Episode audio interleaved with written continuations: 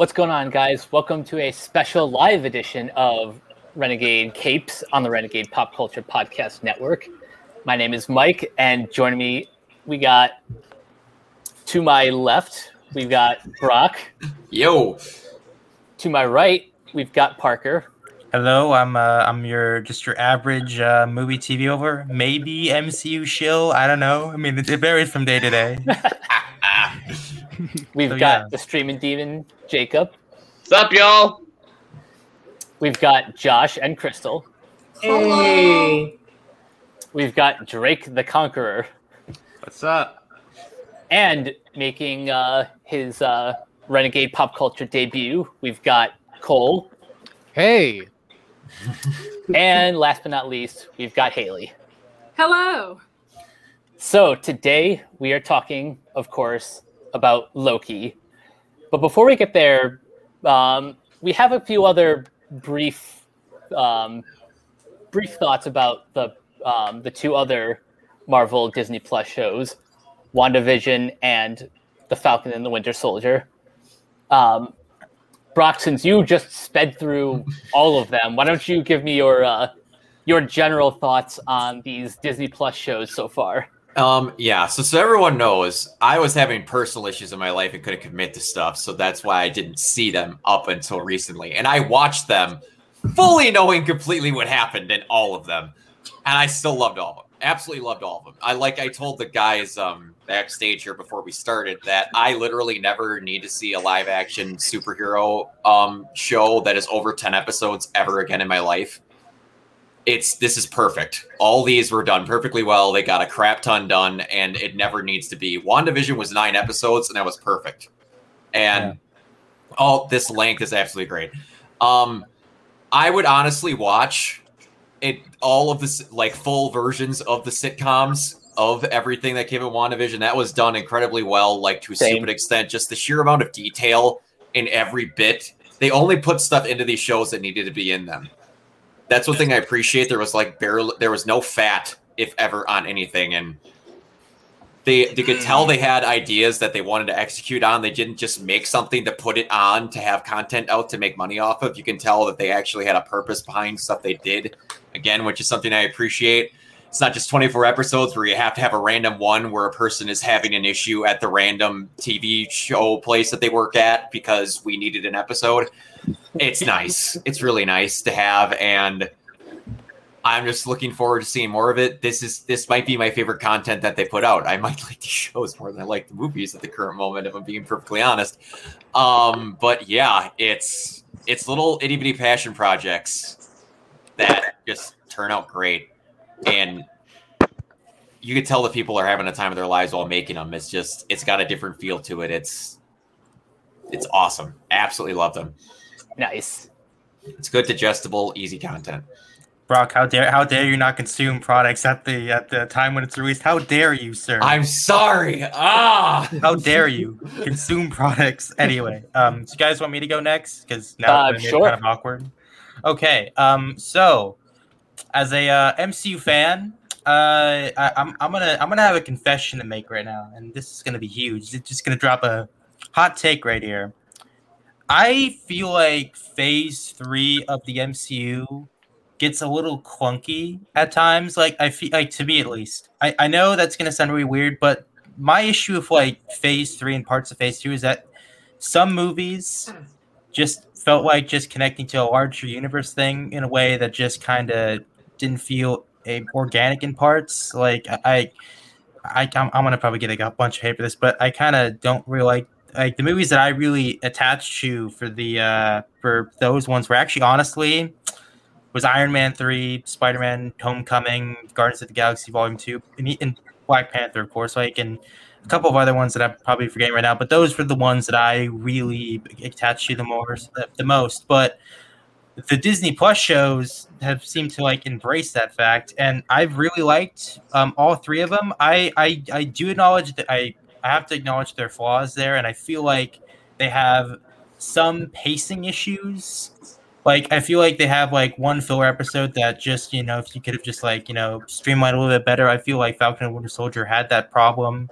and WandaVision especially had that one where it had multiple filler episodes. But but but, but that doesn't make them bad. I just feel like you know if you like you know cut one episode out of those or just even like add like an episode to make the padding a little bit more flowing there i, I thought they were pretty good. But you know brock uh, brock's did it best here. I, I think they really i think they they're very character based and that's what i love about the mcu again i i call bullshit on like like people going to superhero movies for plot. I mean again like the, the plots like like most superhero plots aren't like extraordinary but it's it's whether or not you can like get the characters right and like what they're saying about their stories there like what like what what, what are they trying to, to in their narratives? And to me i i felt the disney plus shows have been really good. Uh, another hot take i actually think my personal favorite one out of the three is actually falcon and the winter soldier. I know i know i'm gonna get hate for that but i just i, I really like the show. Um it gets kind of politically weird at the end but you know you know hey I mean, it, it's a comic movie. It's gonna it's gonna have dumb politics. So you know, right? And uh, Loki's right behind that in WandaVision. You know, stuff like that. But uh, there you go. There's there's my kind of hot take. Good good stuff. Um, Drake, why don't you go next? right, right as he's taking a big long drink there. Wait, yeah, um, how about how about we let uh, Jacob go? Then I'll go Oh. after him. Okay, um, I loved WandaVision. I just gotta say, it was just this crazy, amazing show. There was constant surprises everywhere. Like everywhere you turned, there was always something interesting.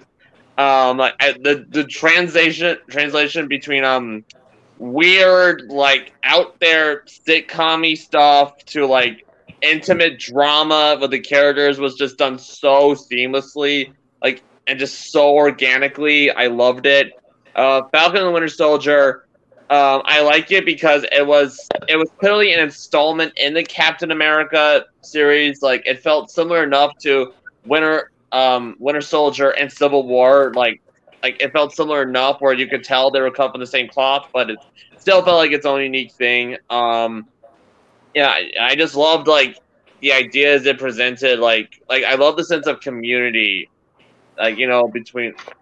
Yeah, yeah. I just love like the community that goes on to like like um Falcons. Um, his name kind of escapes me right now, but like Falcons. Um, just Sam. Sam. Like, Yep. um, Sam's family. I loved. I loved how they kind of came together near the end. Um, I loved the stuff between the new Captain with the new Captain America. That's such a cool image. Like, it's ironically a cool image. Like where it gets blood on Captain America's shield. That got to me. You know, like it was. It, it was good drama. Good. Um, I don't know. It was just really, really good for what it tried to do. Like I still, WandaVision was still so unique though that it just had to be my favorite one. Nice. I didn't say that before. WandaVision is my favorite of the three so far. Still, I forgot to say which is my favorite. WandaVision is mine as well. Yeah, I, I'd also would say WandaVision. Um, the thing that I do have to say about this phase of Marvel is that the scheduling has kind of been mixed up a little bit because of COVID, right? Uh, Black Widow was Yep. supposed to kick off uh, the MCU, and then the first show was actually going to be Captain and the what? Captain Falcon and the Winter Soldier. Uh, when you watch these, it kind of makes sense. It, it, the continuity makes more sense when you think of it in that lens because when we started off with WandaVision, we thought the entire series was going to set up the multiverse. I mean, they, they even threw us off with the X Men character in there, Quicksilver. Um, and then uh, that didn't happen, of course. And It was a real boner. Freaking Yeah. Ralph Bohner.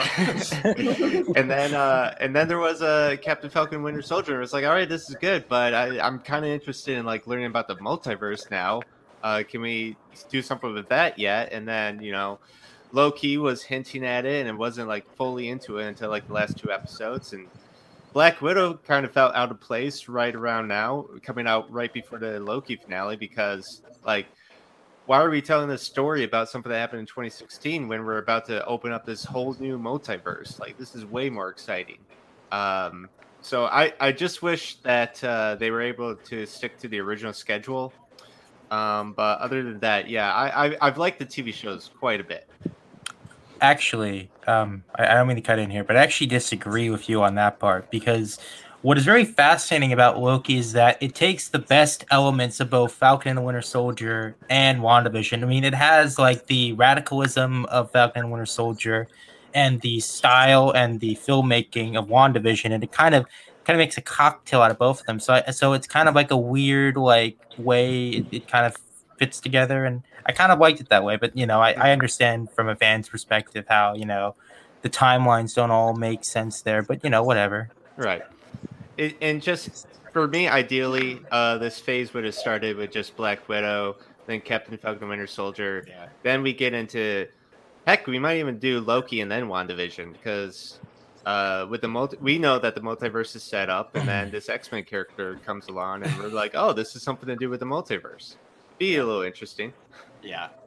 That that w- it would be interesting to see like how how like general audiences would have accepted the Mhm. you know the correct order.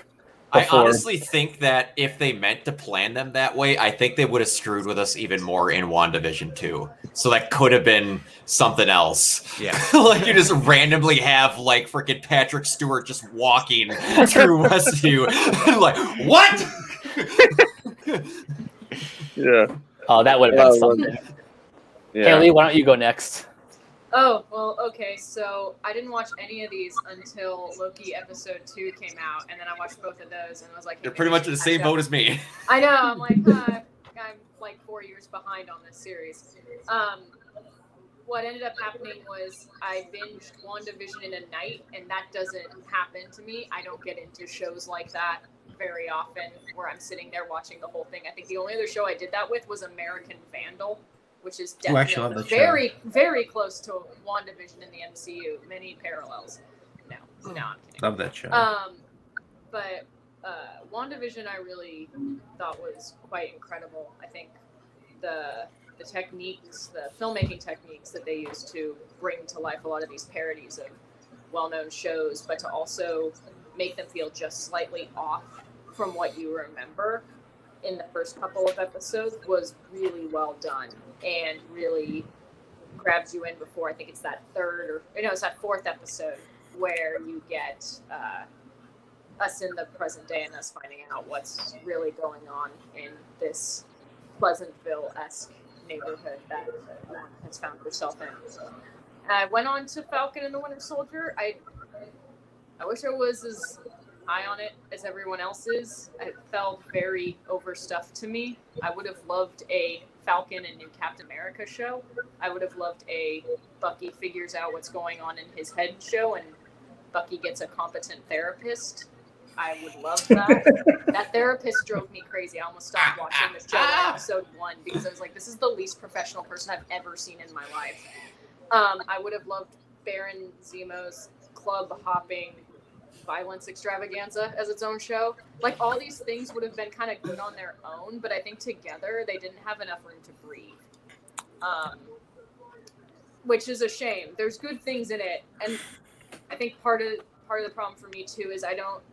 This is this is the the hot take, the real hot take. I don't. Ooh, think hot take. that- I don't think as as actors that uh, it's uh, I don't. I'm blanking on both of their names, but I don't think Sam and Jeez. Bucky's actors have a whole lot of chemistry. Oh, Sebastian. Stan and Anthony Mackie. Yeah, Mm. there we go. Thank you, thank you. Yep. I think their interactions feel kind of forced to me, and that's kind of hard when your central relationship is supposed to be these characters. Um, it gets better as the series progresses, but the beginning it was like that. I keep going back to that therapy scene. Everything I don't like about the show is in that one in the second episode where they're like sitting and their legs are like this with each other. They're sitting out like human beings do, and they're like spitting Iron Manisms at each other. And the therapist is like, "Good, good, let the hate run through you." I'm like, "What is this show? Why is this happening?" So that wasn't. That was kind of a mystery. I know, I know. I'm like way. It's okay. Don't worry, Haley. It's all right. But um which is it's a shame. There's a lot of great elements of that show that i think maybe could have been schooled out in a couple of different shows. Like i really like uh i really like the new captain america dynamic. I really like the exploration of what it was like to be flipped and come back and kind of the parallels between that and and racism, uh, the the continuing effects of racism in the U.S. I like seeing Daniel Brühl do things. Like, there's a lot of things in here that are great, just bogged down kind of by all being shoved together. I think if I was to do kind of a da da da, it would be WandaVision, Loki, Falcon, and Winter Soldier. There you go. Cool beans. Mm-hmm. Cool Cole, what about you? Okay, so I, I, I I've liked all the shows. I re- really liked WandaVision uh, up until the last episode. I think the last episode really fumbled things a lot, uh, particularly with Ron Bohner, uh, Bohner, but uh, not just because of that. Um, I, I, I, I thought yeah, yeah, yeah. Um, yeah, so I I really think the last episode of WandaVision really fumbled it a little bit. Up until that point, it was really great. Um, and it really almost in retrospect made the show worse for me. Um, and then with Falcon and the Winter Soldier, I thought that was even better. I really, uh, while I understand uh, Haley thought it was kind of, and, I- and looking back on it, it was really busy as a show. Um, I I really liked how it portrayed racism. I really liked uh, the different characters and their different perspectives. And while that show also, I think, had a problem with fumbling the ending a little bit, particularly with John Walker, I thought overall the show was great, and I, I think that that was better than WandaVision. Uh, and Loki, honestly, without getting too much into it, I think Loki is the best one of the three. I, I really like Loki so far. I mean, we'll see what happens in season two, uh, but Loki, really great. And we'll definitely talk more about that uh, reveal later. But hmm for now, Josh, Crystal, um, your thoughts on the Marvel Disney Plus shows? You want to go first, Crystal? Uh, something that you guys haven't touched on. I love all of the scores in them. The scores Yes. are Yeah. fantastic. Um, I felt like Falcon and Winter Soldier's score was a little bit more on the forgettable side rather than um, like I still have the end credits uh, like music playing in my head from WandaVision. Stuff was so good. Yeah, but the, the guitar licks in, in the Yes. end credits for for Falcon and Winter you know what? Yeah, though. now I remember. Yeah, those are really good too. But Loki, who, who's doing the score for Loki? Natalie Holt. Really. Fantastic job. I love. Yeah. That's probably my favorite score. Honestly, I think it might be the best score since the Avengers. Yes. Uh, That's a okay. That's a bold statement. I think it's easily top five. Like, oh my god! Somebody said give give Natalie Holt like a Star Wars movie. Imagine that. Oh, oh, Yeah. just like the, the the sh- the shit she does. It's so good. Sorry for my cursing, but I'm I'm really You're all excited about the scores. You're good.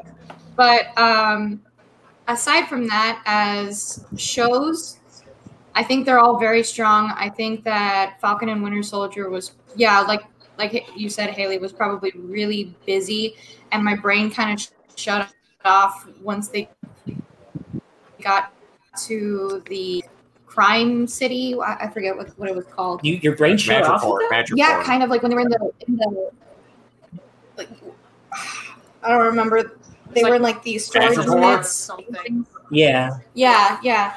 My, my brain kind of shut off at that point because like too much shit was going on. But um, it, I mean, it was still fantastic. And Josh can attest to this. When they took, I forget the character's name, but the Uh, uh, Isaiah Bradley. yeah, when they took Isaiah to the museum, I cried, and that that was. I haven't cried in anything with Marvel since Guardians of the Galaxy Volume Two.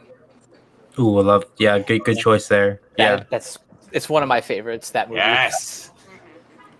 I'm not Captain, crying. do you want to? Okay, am I heartless? I don't remember what happens in Guardians. That's what. That was Galaxy. Yondu's funeral. May have been your father, boy. Uh, So ain't your daddy. We're ready. Jeez. Come on, Drake. You're falling behind here, buddy. Jeez. How dare you? I feel like that movie was ten years ago. I know it was. Yeah. Oh, Four my years ago. It felt like You're it. right. It was four years ago. Ugh. Jesus Christ. So thirty in COVID years. Crazy. Yeah. Uh, one more. Um, Oh, sorry. No, I was just gonna finish off my, my statements that um WandaVision was very strong. Very strong and the ending I felt like it, it, it was it was pretty good and I, I you mentioned like the uh Drake you mentioned like the the, the placement of all of the the, sh- the shows and the movies. I feel like the best route would have been to to air uh, Falcon and Winter Soldier, then Black Widow, then WandaVision, and then Loki. Because I feel like there's no way that we could get away with doing Loki before any of them. Because look at all the stuff that's coming out now with like Deadpool, uh, uh, Spider Man, and Doctor Strange. hmm And then And even Look- what if? Yeah. yeah, What If too. I forgot about that one. Yes. But WandaVision was really strong. I don't I don't remember if I cried at, at that one. You got damn close at the very Yes. end when Wanda was saying goodbye Yes, yes, with her children and like everything was closing in and she was just kind of ready for like her children to just blip away, just disappear. Yeah.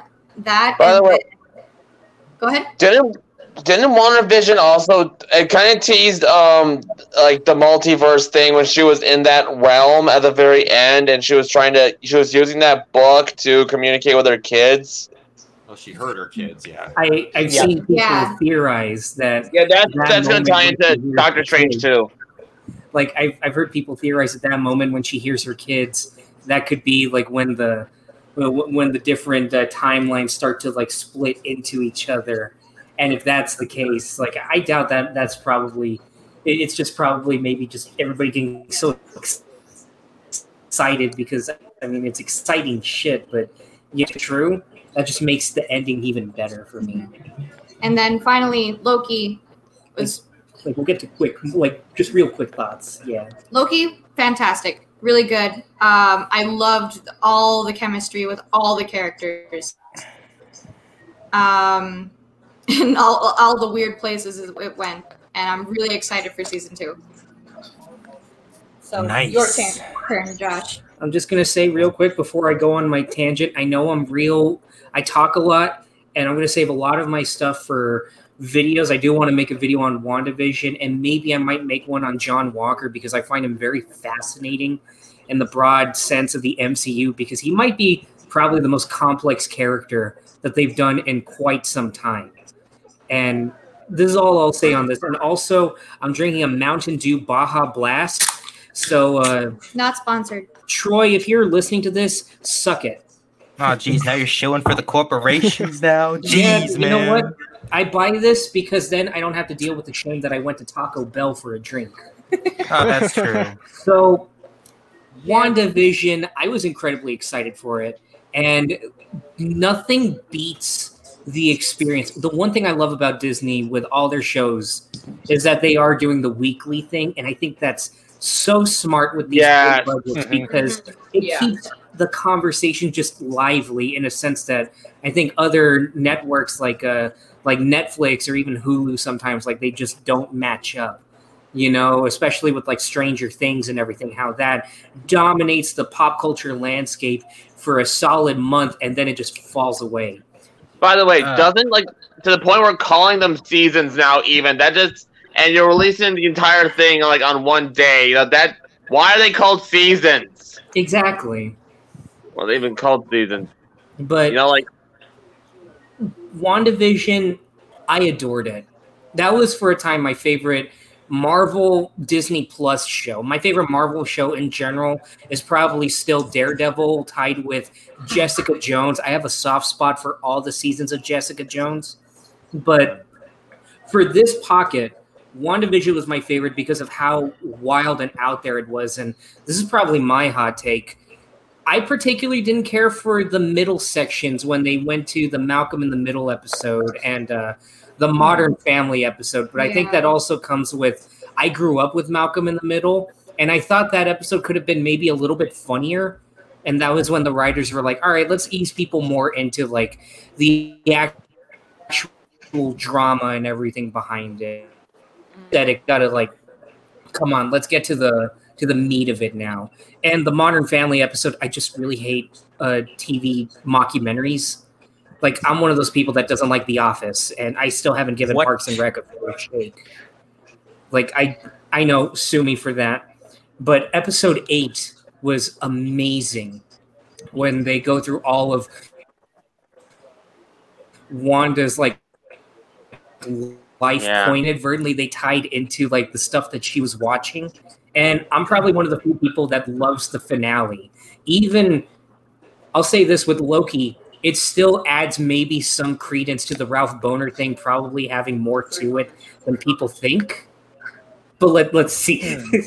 But wandavision for a time was amazing. I'd say if i were to rate it it would probably be a solid 9 out of 10 Falcon and Winter Soldier, I was not on board with it because it just felt so bland and just getting the wildness of WandaVision. I was like, I'm not down for this. Plus, again, another hot take. I've talked about this on the podcast. I don't care for Captain America Winter Soldier as much as everyone else does. Give me the pulpy Captain America First Avenger any day of the week. I love that. But when I was watching the first episode, that's probably the weakest episode in my opinion, even though it sets up so much.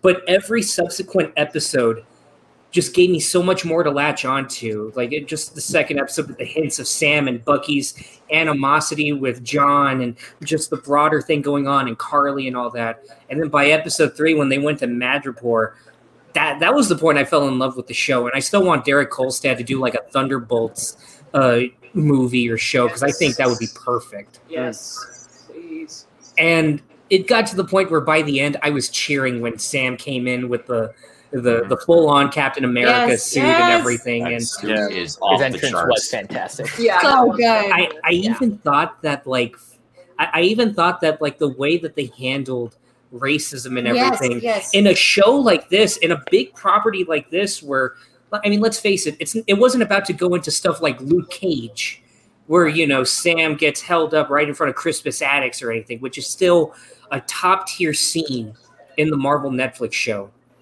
But just the fact that they had Isaiah Bradley in general, and why the fuck wasn't that actor nominated for an Emmy? I'm so sorry, but why was he not Was nominated? it Don for an Emmy? Cheadle? But Yeah, Don Don Cheadle Cheadle. got nominated for Yeah.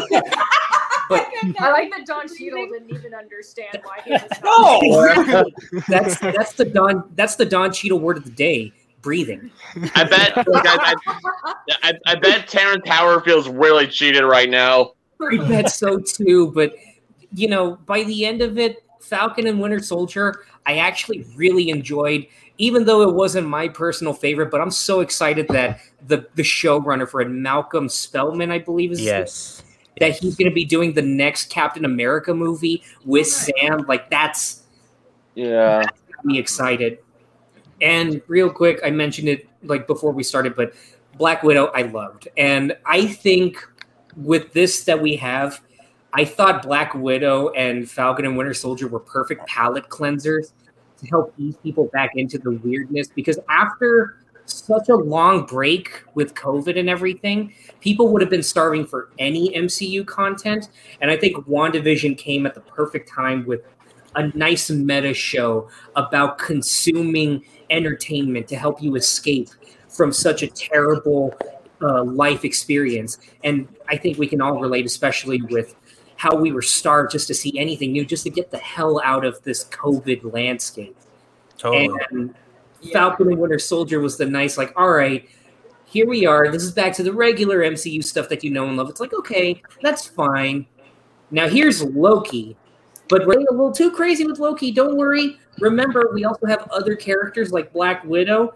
And I think Black Widow even opens the the book more Marvel stories to be told in the interim between Infinity War and Civil War, as well as in between uh, uh, Infinity War and Endgame. And just that's what I love about this new phase of Marvel, where it doesn't feel like they're beholden to like a strict, well, Endgame. And just like what, what Cole said, I really like the stories where, the, I, I, do, like, I just love Marvel in general, personally. And for me, I like the more intimate stories. And I'm I'm really excited because that's what Phase Four seems like. And Loki, if we're gonna rate everything, I think Loki's a ten. I personally, this is my favorite Marvel show so far that they've done. I have to- Yeah. Anyway, I totally agree with you on that, and uh, I'm, I'm sorry to like uh, hijack the thing again, Mike. I'm, I'm sorry. I don't want to be No a, worries. attention Okay. but anyway. But um, yeah, I, I totally agree with you on that because I feel like a lot of the shows feel like more from their creators than like Kevin Feige's team. I mean, th- th- it, it's a nice balance there, but I feel like Falcon Winter Soldier was Malcolm Spellman's show, just like I feel like um, WandaVision was uh, Jac Schaeffer's show there, and also Matt Shakman, and then the two like married a very solid like ideology there. And the thing about like how like Marvel does their TV shows, it's a little bit odd. They don't use showrunners, but like they have head writers, and there was like this article about you know how some people react to that. Spoiler alert, not very good. But anyway, back to the main point there, and it was and it's sort of like a marriage between like the directors and the writers there, and they kind of you know, I think it really I think it really works to their advantage there, and but like they're uh, both on the same level. I feel like I feel like the, the TV shows have a lot more advantages to the movies because I feel like the shows have a lot more freedom to go crazy, to go bonkers and stuff like that. And um, I really like the shows. Um, and you know, and I'm really happy that Michael Waldron is like going to be the head person of uh, Phase Four. Like, like when you look at the MCU as a whole, like there's always like one creator driving the force. For Phase One, it was Jon Favreau. Phase Two, Joss Whedon. Um, and uh, Phase Four, I, I'm guessing it's probably going to be John. Um, I think it's going to be multiple ones. It's going to be Jon Watts, who I, I'm actually a big fan of the Spider-Man movies. Like, I think he's a solid talent. And um, Sam Raimi and Michael Waldron, those three, I think, are going to be really solid there. That's just about- that's just me. What about Chloe Zhao? Will she be Chloe a big Zhao. player? Oh, dude, fuck yeah, she's a, she's an incredible director. I mean, have you seen like her other films like Nomadland, The Rider? I've seen Nomadland. Yep. I've seen it. Yeah, We Okay, talked yeah, about it on the podcast.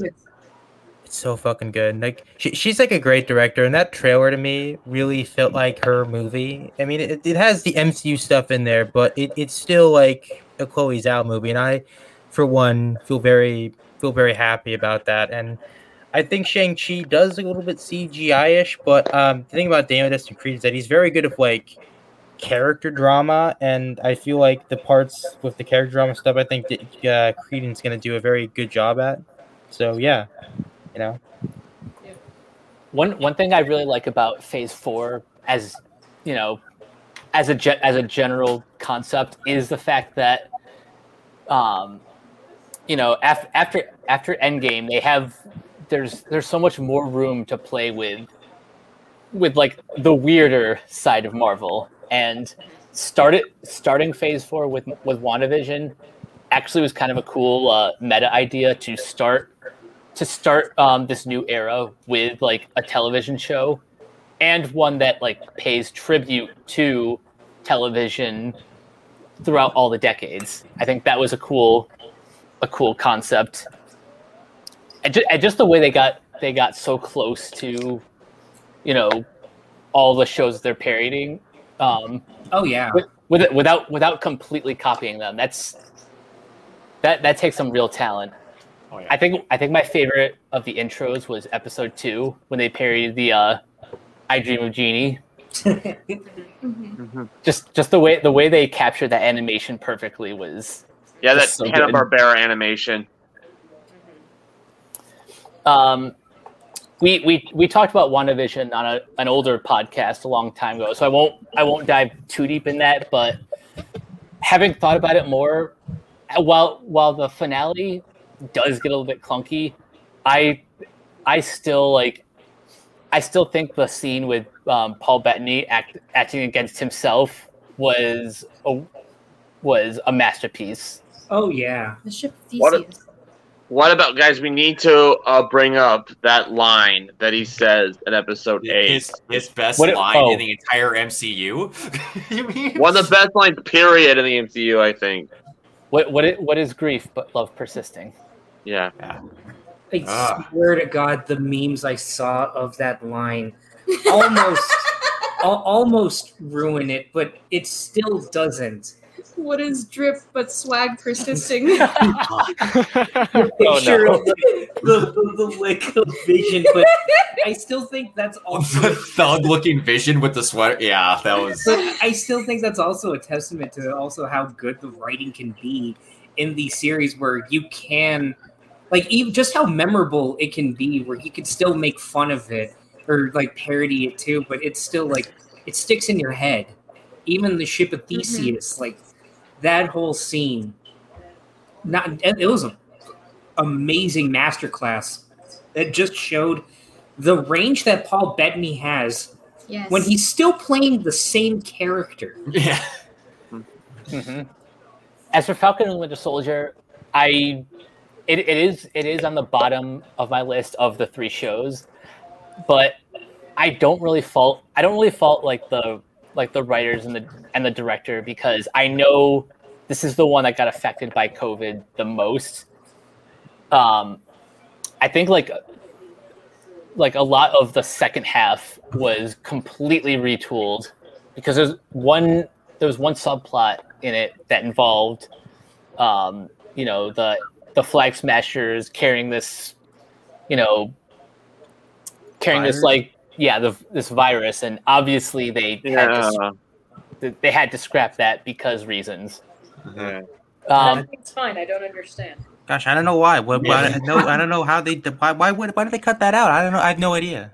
I don't know. but but but despite that i still enjoyed um, the dynamic between uh, between sam and bucky i thought uh, the episode in madripoor was honestly a high like a real high point and yes um, Good Zemo. dead dancing zemo deserves all my respect That I'm just honestly, I wasn't high on the show, but it justified its existence.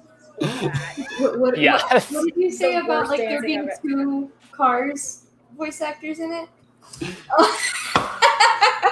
oh we're going oh we're going there Three. Three. in, Yeah, in because Winter in Captain America Winter Soldier, or I mean, no, no, uh, in, in the MCU in general. Okay, so I can't believe I'm going here. So in Cars, yeah, you all know who voices Lightning McQueen, yeah, Oh, yeah. Wilson? stone wilson Of course. Yeah. Wow. Chow, and you all know who voices.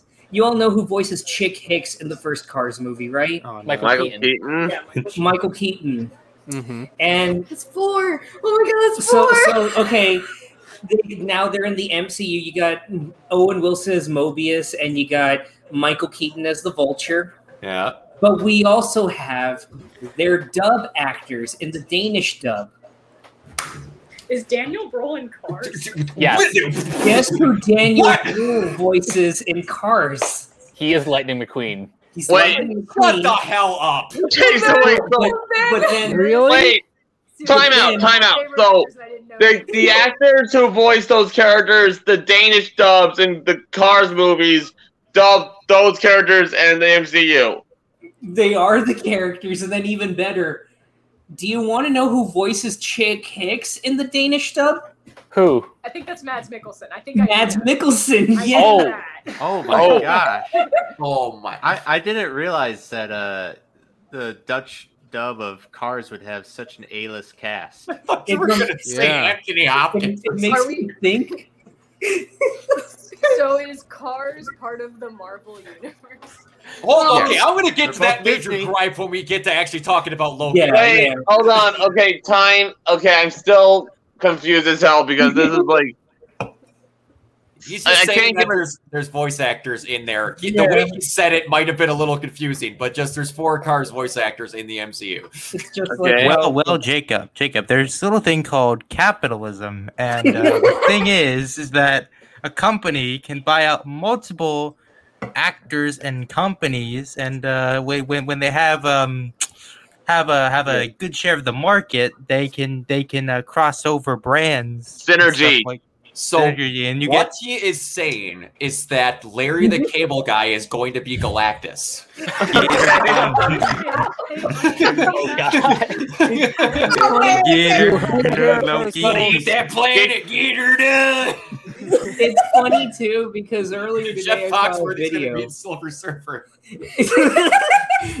It's funny because earlier today I saw a video from my buddy Daniel from Eyebrow Cinema, and he made the joke that Harry Potter borrowed a lot from Mike Leigh's cast, the, the the director of Naked and all that. Like he mm-hmm. borrowed from a lot of his cast members to give J.K. Rowling's universe like you know the credence and prestige that it deserves. Now I'm just thinking Kevin Feige was just watching Cars back in 2006. Like, all right, I got to take notes. Okay, okay. You know what? Who voices him in the Danish version? I got to consider him. Cars is the best, y'all. No, Who's this no Owen question. Wilson's Sorry. guy? Owen Wilson guy. He is just buckets of charisma as an animated car.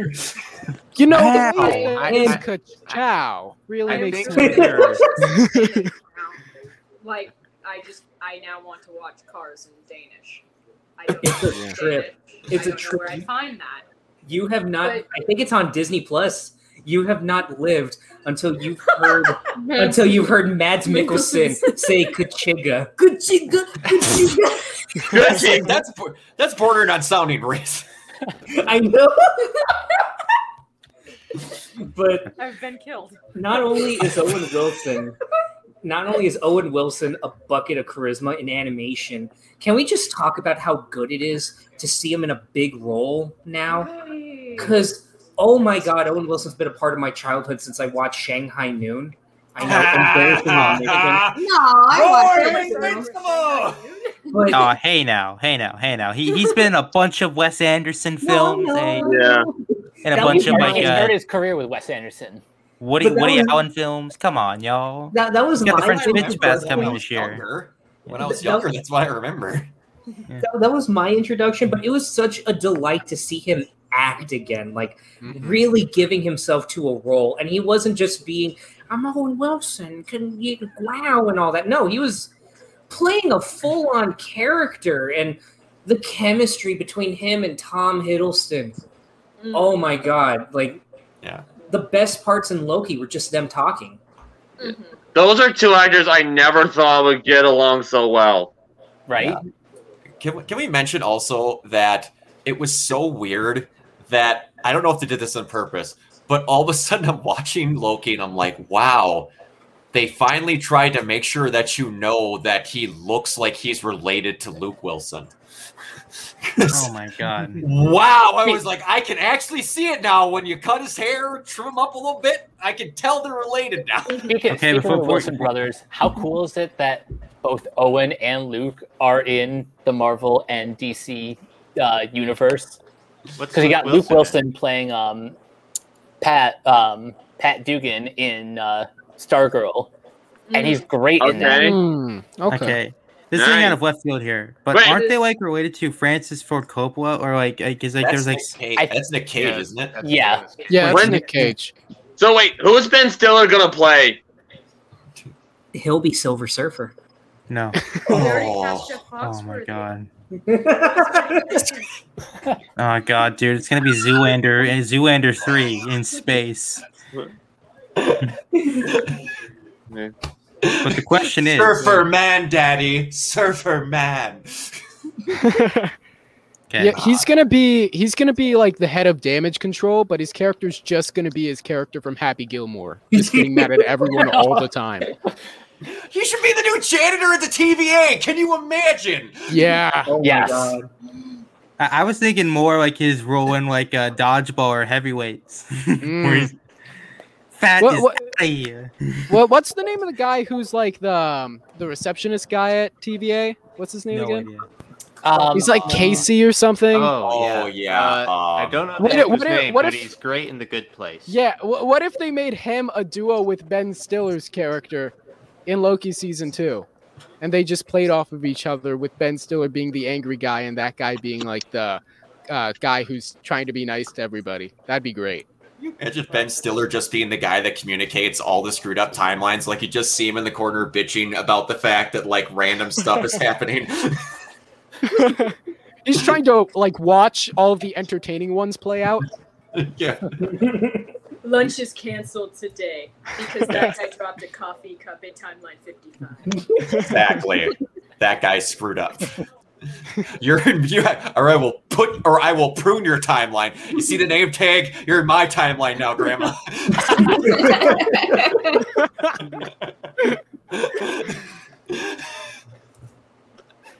So Oh, there- So before, before we dive any further into Loki, just my quick my quick ranking of the shows. It goes it goes Loki at number one because well, because everything. Yeah. Um, WandaVision is a close second, and at the third is Falcon and Winter Soldier. Um, oh, so we're so we're even to begin because I have a Loki gripe. goes- We, ju- we just need to get over. there- There's one thing we need to get over. okay, They they had alligator Loki in this show, and I am not full on saying that we needed to have a broken down Lightning McQueen in the finale of that show, but we did not get to see Mobius go. "Oh, We got a freaking alligator. What are you gonna do? Tell me that my variant's some freaking race car? Like we couldn't have gotten one thing on the line. Ah, We couldn't have gotten just that. They Brock- own Pixar. But, Again, but then the FP, then the FTC would ask too many questions. again, I want to see They already Marvel's do. cars. again the want meme. watch that movie. like after the end of episode four, I remember somebody took like the very ending scene. It was just like, "Am I dead?" And not unless you come with us. And they just put oh, they put Mobius there, and then they put his character from Night at the museum, Dick from Zoolander, and then some Photoshop Lightning McQueen. Restore the Wilson verse. Restore the Wilson verse. Fuck the Zack Snyder verse. Restore the Owen Wilson verse. God damn it, Hashtag release the Lightning McQueen So- cut. Release the lightning Yes. cut. you cowards! The Lightning cut. The As McQueen I sit in cut. my Cow basement. Release the Wow cut. You know you want to do it, Kate Herron, next season. I love how they had to Next make a statement from the dir- from the show from the director of the episodes that says no. He does not say wow in this series. not, not even once. Yeah. not even once. Wait, they, they he officially said that? Terrible- Yeah, they came, the, the the director of the episodes came out and said no. He does not Right say it there. throughout the entire show. And also, no jet ski. No, Jeff. No jet ski. We never, we Yeah. never got the What jet the season fuck? two. No That jet is, that is ski. one thing I'm upset about. That is Season two. Season two. that. That's why Season it's two. Division for me. What if his Hold on, alternate I'm universe? kidding, but not really. What if his alternate universe version is a jet ski instead of a car? No, it's Lightning McQueen riding a jet ski. Yo, Whoa, okay, mean- let's leave Rule 34 out of this. okay. Gosh, it didn't All have to right. go Oh gosh. All right. No, No. for real, real. Loki, Go to your room, Josh. the links of like that show is ridiculous, but it's also actually on principle pretty what do I want to say? They kept the idea itself simple, Mhm. but still did a lot with it, which is something I appreciated. They're like, there's variants. There's a screwed up variant, there's a timeline. And they just did as much with a simple idea as they could. And another thing I appreciate about these Marvel Netflix shows, the casts are tiny. Mhm. Mm, yeah, yeah. Yeah. Yeah. So you get to gr- great time with everyone. Everyone has their time to shine, Mhm. and it's great. Like just one of the random hunters. that was it B fifteen. She's in the show for I want to say a sum total of like an hour, and she's awesome. About yeah. Mm-hmm. Yeah, and it's just all the characters have great moments. They're only in the show to serve their purpose, to not have extra stuff, and like it's it's great. I I like there it was points where I'm like one thing that I don't like about sometimes with these shows, but like it's played off as a gag, but in the grand scheme of things, it kind of kind of kicks the balls of certain moments in previous shows. Like I did laugh when all of a sudden they just opened up the fucking drawer and there's 17 Infinity Stones just sitting in a drawer.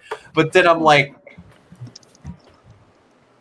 really? Like the like we just did 20 movies and they're just in a drawer.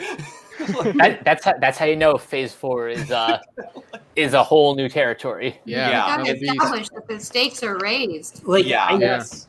I, I, I think that was I think that was just a really great moment for Loki. Yeah. Though. I, I, yeah, just just because that Loki specifically, like his entire life mission at this point was get the Infinity Stones, become the most powerful thing on Earth, and then he just sees a bunch of them sitting in a drawer and being used as paperweights. It's so great, so great. Mhm. Bro- Yeah, bro- bro- especially bro- coming from the guy who didn't know what a fish was. It was an immediate kind of like reversal Where it's like you sit there going, "Oh, this guy's gonna be his patsy for six episodes or whatever." Nah, he's got like forty-five Infinity Stones and he uses Mhm. them as like Mhm. paperweights. It- Like I'm, Yeah. I'm really disappointed that that didn't become a meme when he's just sitting in the middle of that that area where he sees the the t like the TV with the timeline, and uh, he's like, "So this is the greatest power," or something like that. I've seen like a, Good time. I've seen like a comic that someone shared, like a gag comic where Thanos is like, "I am inevitable." Like this is the like it's it's any one of the other four million six hundred and four um futures, and then he says, "I am inevitable." Then TVA comes and arrests his ass, and they put him in a room with all the other Thanoses. Yeah, because he stepped on a leaf. Yeah. Yeah. I still think my favorite gag comic is um the two panel comic of Odin explaining to Crocodile Loki that he's adopted. Yeah. Yes. yeah. There's even there's even, someone a resurfaced a photo of Anthony Hopkins holding a little alligator. it's the most wholesome thing ever, I would really. and, and that's a real photo. I, I I I don't think that was an actual photo. That how cool would that be if Anthony Hopkins actually took a photo of himself with an alligator just for that? Oh, I That, could see, that would be awesome. Cool. I could see him doing it. He, Save he's, for what he's if- got a sense of humor. Haley, what were you gonna say?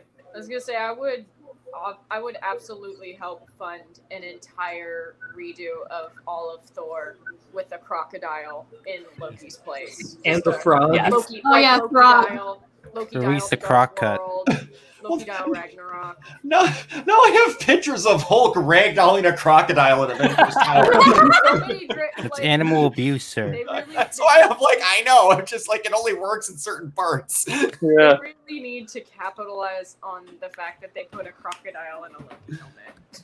That is true, but then you also have the moments of when he's in Germany talking to those people. He's like, I don't know. Crocodile noises. I heard Richard E. Grant wants there to be a whole spin off of just classic Loki and alligator Loki. That'd be would that would be that. awesome, honestly. I I would totally I I would would watch watch that in an instant. I Oh, yeah. shit Yeah. I think Absolutely. I think Richard E. Grant also had the best line in that whole episode. Was just like where where where Moby is just like, "Are you sure that's a Loki?" And he just says, "He's green, isn't he?" Yeah. Followed, followed by one of Owen Wilson's best lines. Well, he could be lying, but that would also probably make him more of a Loki. Yeah, yeah, yeah, The, yeah, the, write, the writing on this show is great. yeah. So Fantastic, There- fantastic. there, there's a question I want to ask everybody in this in, in this uh, thing. So, what was your first thought? Thinking all the way back, put yourself back in the pre-C days, pre-COVID, where Kevin Feige's up there showing Phase Four and everything, and he's just like, "Oh yeah, Loki." Tell Haley, me I'm just I'm gonna start with you um, for this one because Thank you. I love Loki. um, that was the only thing I was interested in from that presentation. I remember it because I was so there. You have to remember at that point we were coming off of I want to say approximately 75 billion movies, and I was kind of burnt out on it. I'm gonna be honest. I was kind of burnt out on the whole concept of Marvel, and I was sitting there going, I'm gonna wait for Black Panther 2, and I love Loki, and he's not really been in a whole lot lately because he's dead. So I'll be enjoying this. If I'm remembering the timeline correctly, he had the like Infinity War was out, so he was dead, dead. um, but yeah, um, Loki's been my favorite character in this since the beginning. Like since I started watching these, because my sister wants to see the Avengers, and she was like, "You got to see the Avengers because there's an evil guy who looks like Tim Lincecum, and that seems like it's really your thing." Baseball references, um, and she was right. She was very right. Um, I will even I will even cape for the Dark World. I quite enjoy that movie. It's not the best Thor movie, but it's it's good. It's better than Iron Man 2. Um, but so That when is- the- Oh, Ooh, Oh, that- what have you done? What? my takes, my takes are hot and they're terrible. It's garbage. and pure garbage. Um, Jeez. the uh, Come on, have some self-respect there. All right, come on. I'm sorry. Come, that's coming from me, Haley. All right. Uh, look, I just said it was better than Iron Man 2. I didn't say it was better than anything else. Uh, I, how, how is that a hot take? I don't know. Was- Literally, I Oh, been Anyway. no. three hours. Anyway. I never want to do this. Oh no, we might need to put in our No, it's okay, resignations. Anyways, um, so this was the one show I was like, because I said I hadn't watched any of the other shows before this. Loki was pretty much where I was going to re-enter into this, assuming that a Black Panther two hadn't come out before. So I was really down for this, and then it exceeded my expectations by being that shit fucking crazy from like the Um. word go, which was not what I was expecting, because I completely missed all like discourse about WandaVision somehow. I think just because I was like sleeping through most of COVID. Thank So I wasn't aware stars. that we were doing crazy weird things, like Uh-huh. very comic booky things. So I remember one of my favorite comics was they did a Loki miniseries a while ago that this cribs a decent amount from where he starts as like teen Loki and then he becomes many different Lokis and I think it's just called Loki. But oh no, it's Loki Agent of Asgard. Yeah. Um, so I'm kind of rambling at this point. I apologize, but Oh, it's yeah, it was good. very Okay. yeah, I've never done a stream, so if you can tell from my terrible background and the fact that my face isn't framed properly, um, It's all but good. I really did.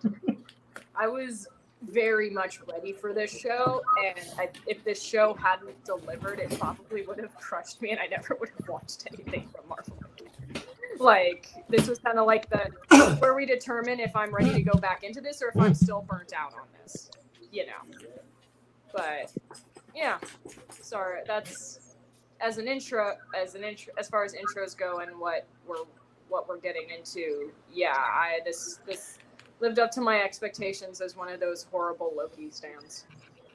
That's okay. It, either, but you, you're not as bad as Tom Holland stands or the Tobey Maguire ones, and I'm and I'm one oh of those. God. I'm I, sorry. I will. Uh, I will say that I finally watched the Spider-Man movies because of Salt, because of Loki. Like it finally made me go back and watch those. Those are great. I actually Yeah, I- quite like those.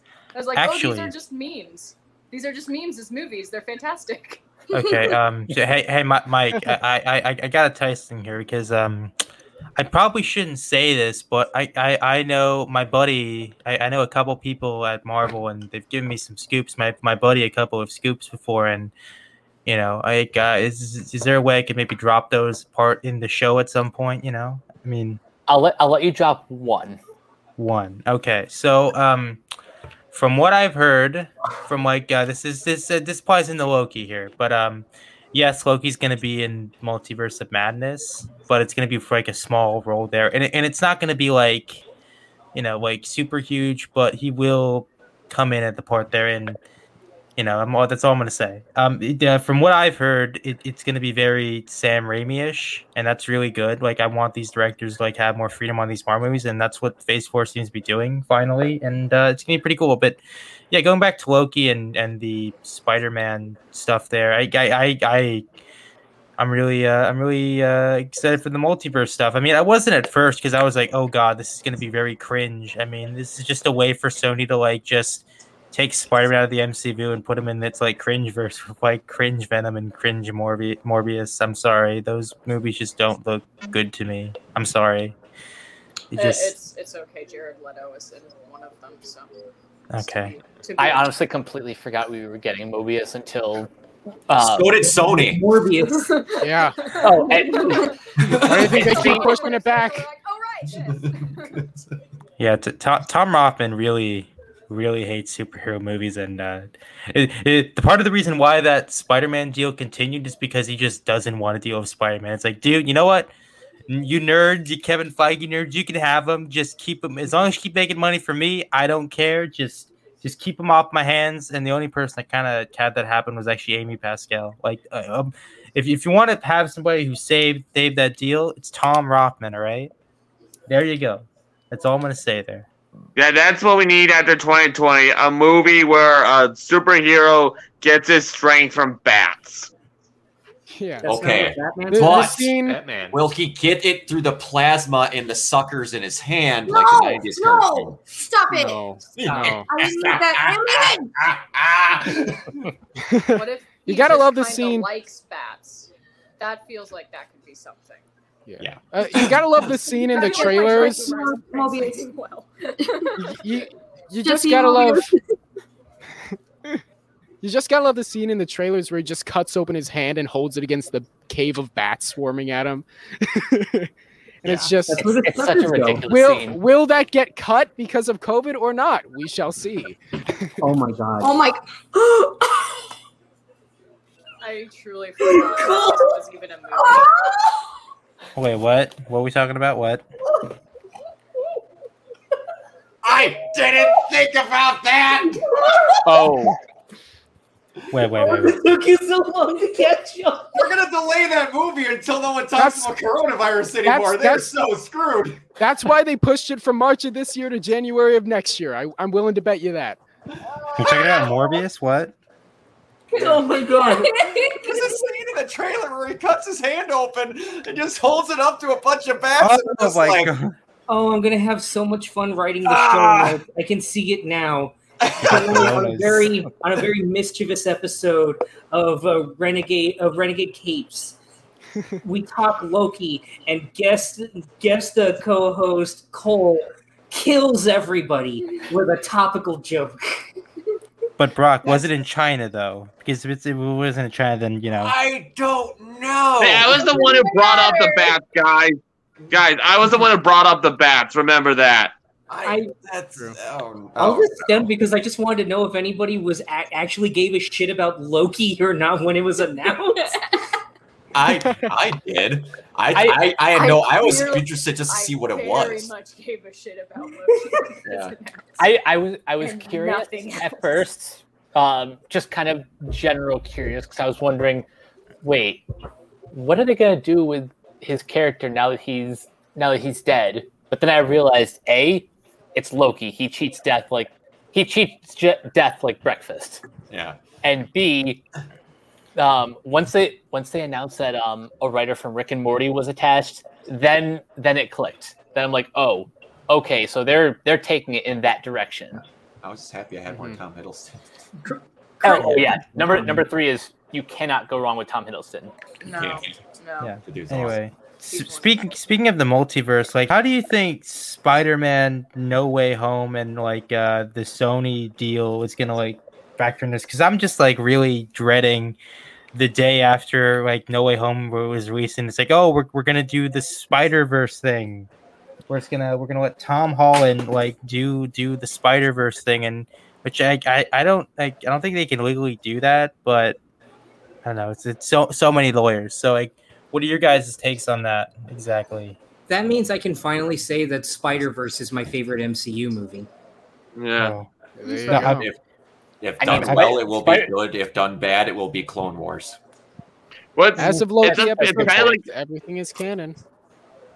it's been pointed out recently um, in the Mobius trailer. Um, there is a poster of Spider-Man, um, like in this alleyway, but it looks like the Tobey Maguire Spider-Man. Yeah, I think that's just rights reason stuff, though. And also, and also, also, okay. And you see someone reading a newspaper for the Daily Bugle, all right? But in the MCU, the Daily Bugle is like some Infowars podcast thing. Wait, hold on. No, I don't think that. I think that's just. I think that that's just J.K. Simmons' podcast. yeah, I thought that's what that was. It's it, Yeah. it's it's There- there possible. It's possible. It's that the Daily Bugle.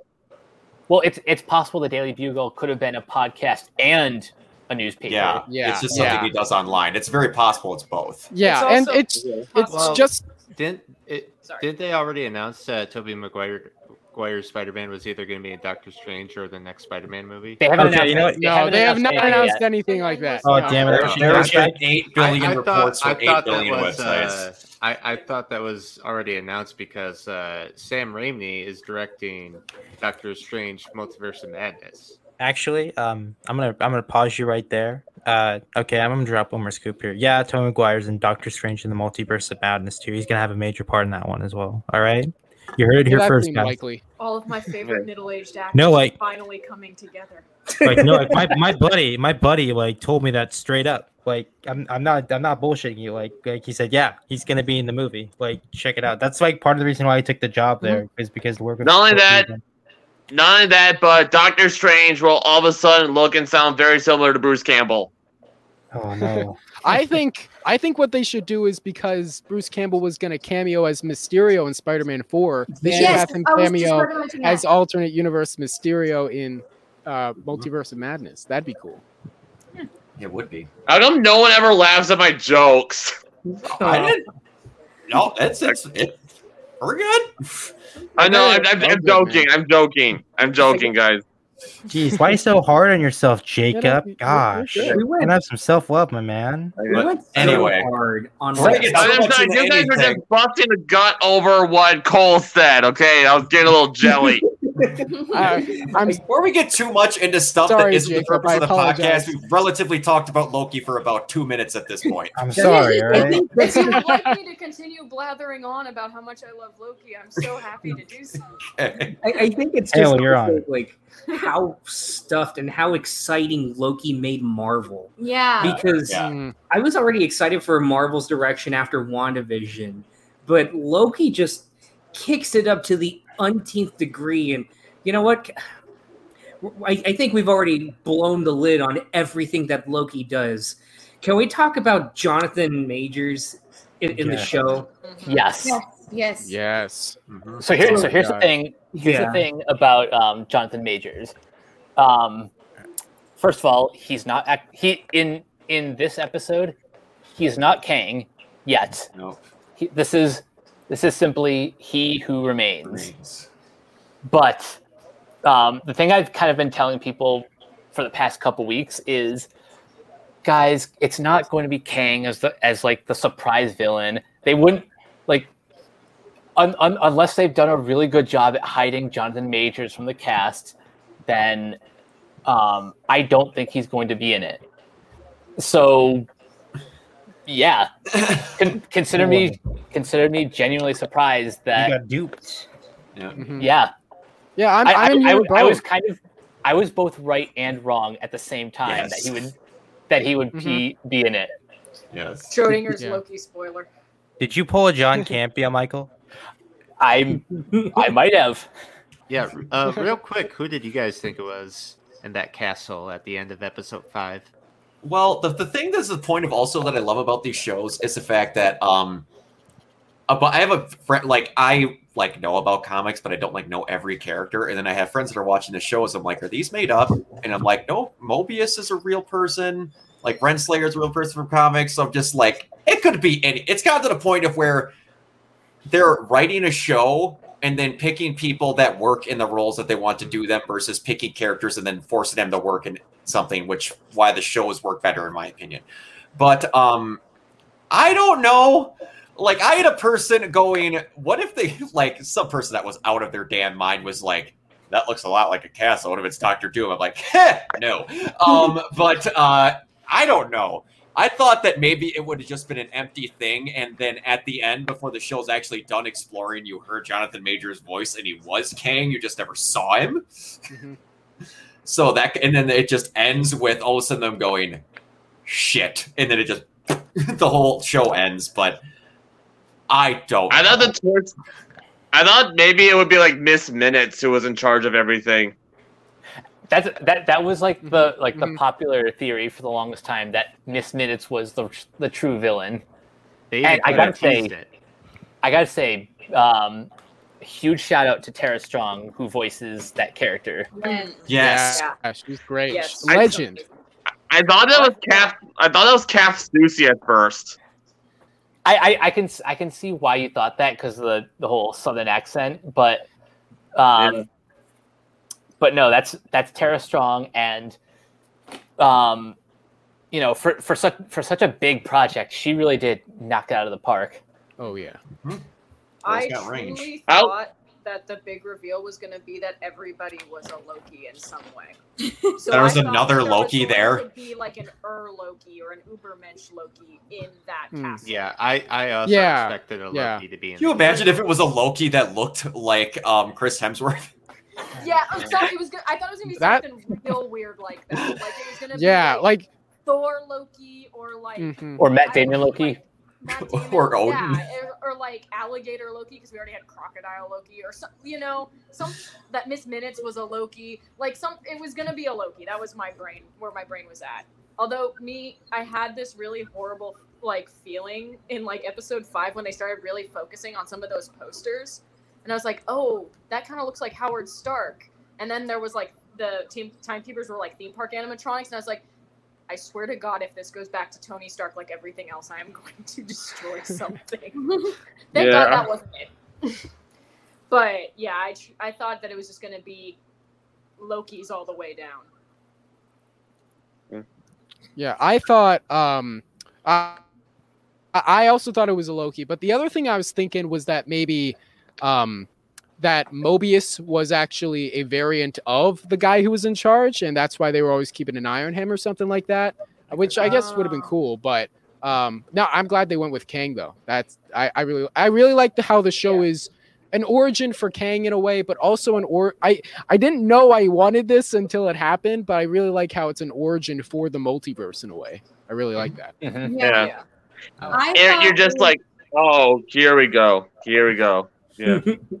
hmm I I thought Yeah. it was going to be more of like a like an infinite time loop kind of thing where they, they get to like the big man in charge and they're like this has already happened. This is just going to like, go, like Mm. going to repeat. You're going to kill me and then it's going to happen all over again which they almost went but i'm glad that they didn't. Like when it got to that really awesome scene because i'll admit i wasn't wild on on jonathan majors. I was like oh shit oh my god he's actually here but then he had that that gravitas thing that i really hate with some villains I, I just came off of watching Inuyasha. I know it's totally unrelated, but I hate the main villain in that because he's always like, uh, well, I planned this to happen. This was always going to happen, this and that. And Mhm. same with that's why I hate the Emperor in Star Wars in Episode Nine because it's like, no, but I planned this and this too, and it's like, That's it's like no, you didn't. And, and Every plot hole, part of my plan. Yeah. and even down to how Jonathan Banks was just or Jonathan Banks, Jonathan Majors was just like, you know, like just over mm-hmm. the top hamming it up. I was like, okay, this is fun, but you got to dial it back. And the second I thought that, that's when he was like, Okay. oh my god, Up Yeah. until two seconds ago, I had it all together. Yeah. But literally, I, literally, like we're we're past the point where I know exactly what's going to happen, and that's the point that you saw the fear, and right then I was like, oh, okay, this is, oh, this is interesting, and Mhm. I'll admit I didn't know what the hell they were gonna do, and I was just wild on board. The worst scenario I could have seen was that it turns out Mobius was the bad guy, which I doubt would have Yeah. happened ever. But I, I, I, I thought it was gonna be like heart. I thought it would have been things like maybe it turns out Mobius was like a Loki variant in, in an alternate timeline. But like I didn't know what to expect and I loved it for that. Like I, I don't think I've ever been this shocked with a Marvel property. I haven't felt this emotionally invested in a Marvel property since Guardians, and I haven't felt this stunned since I saw the first Avengers movie in theaters. like at the end of the episode i was just slack jawed i just sat there for a second I'm like oh my god. Like i, I haven't had that happen to me since uh spoilers for a very like an old show now which crazy that i can say that it's old. But when hank died in breaking bad. But like i i was slack jawed when it happened. Not even game of thrones did that for me. Like it's really good writing that you set up this character that's willing to manipulate and you know twist everything around literally crafted everything to his will so that way he could come out on top in some way. Like i saw this tweet like you can like that's good writing where you can do that with a character and then at the very end just realize oh wait he's the good version? Mhm. Hmm Yeah. Yeah, I- I loved his malicious benevolence. Like he had a very interesting energy. The char- the the character and Jonathan. It was like- super well. It was kind of like Eisenberg's Lex Luthor in a way. Okay, Yeah. A little bit, was- yeah. Yeah, I was I- feeling he was like a toned down warden from Superjail. I, I Um, really that level of like you think he's in control and he's charming, but he's also going to destroy everything. I really you thought that it ready for a was go ahead. Okay, so I was very worried that it was gonna end up like the Mandalorian season two finale, which I hate. I really I I don't know. There's something about that de aging Luke Skywalker thing just really pissed me off, and I was worried that was going to happen to Jonathan Majors, but his performance fucking saved the episode. I mean, there was a bunch of exhibition, but at least he like made the conflict interesting, and he was like, you know, like a foil to like both Lokis, and the fact that like Sylvia chooses to kill Kang over Loki, I I found that very powerful, and at the end, mm. I think you know, I, it was a really it was a really solid show. I really liked it. Mm-hmm. Yeah, and I really thought it was interesting that they built up throughout the series like what makes a Loki a Loki? Well, they're very mischievous. They're always lying. You never know if they're telling the truth. They're always one step ahead. And then right at the end, they have this character that outsmarts uh, the Lokis and uses them to reshape uh, the timeline. And I thought that was really great. That's that's why I kind of disagree with some some people's criticisms who say like um like Kang, Kang's appearance kind of disrupts um like the themes of the series. Um to me he's he is just more like an extension of of Loki's arc. Yeah. And also I still personally think that in the end Sylvie was Sylvie was the villain of season 1 because she was the one who ultimately betrayed Loki. Yeah. She who could not be trusted, or she who can't trust anyone, Loki who cannot be trusted, and then you have he who sh- he who remains, who is basically just an agent of chaos. Like it calls into question, um, like what happens when an an unstoppable force meets an immovable object. Exactly. Right. Right. I see Drake stewing o- over all this, and I'm really curious to see what's going on in your head, Drake. Um, oh, not much. Uh, Just watching that glorious Danish version. I- What's going on in my head? I was, uh. I was I was reading this uh, uh, thing on like a Marvel forum earlier this morning, uh, where somebody compared uh, that scene uh, to Adam and Eve, where uh, Sylvie was in that Eve position, um, where you know uh, uh, really Kang cool. is essentially God, and he's in this Eden, and he's offering this Eden to the two of them, and then she's like, "No, I think I want to do this instead," and she creates an entire infinite amount of new universes in the act of doing so. She bites the Yes. apple. Yeah, and there there was literally an apple in that scene. John Yeah. Yeah, was- that's a, Actually- yeah. Interesting. That reminds me so much. I, I am a huge fan of CinemaSins, and I am just like he always makes the joke. And in this scene, they had him bite on an apple, so he looks like even more of an They make asshole. look like an And they asshole. Literally did it in that scene. It's funny too because I saw people like I saw one person try to justify the apple, just like, no, don't you understand? The apple is a reference to Doctor Strange when he's practicing with the Eye of Agamotto, and he's able to like create an apple and bring it back to life. And someone just responded, or it's just a fucking apple.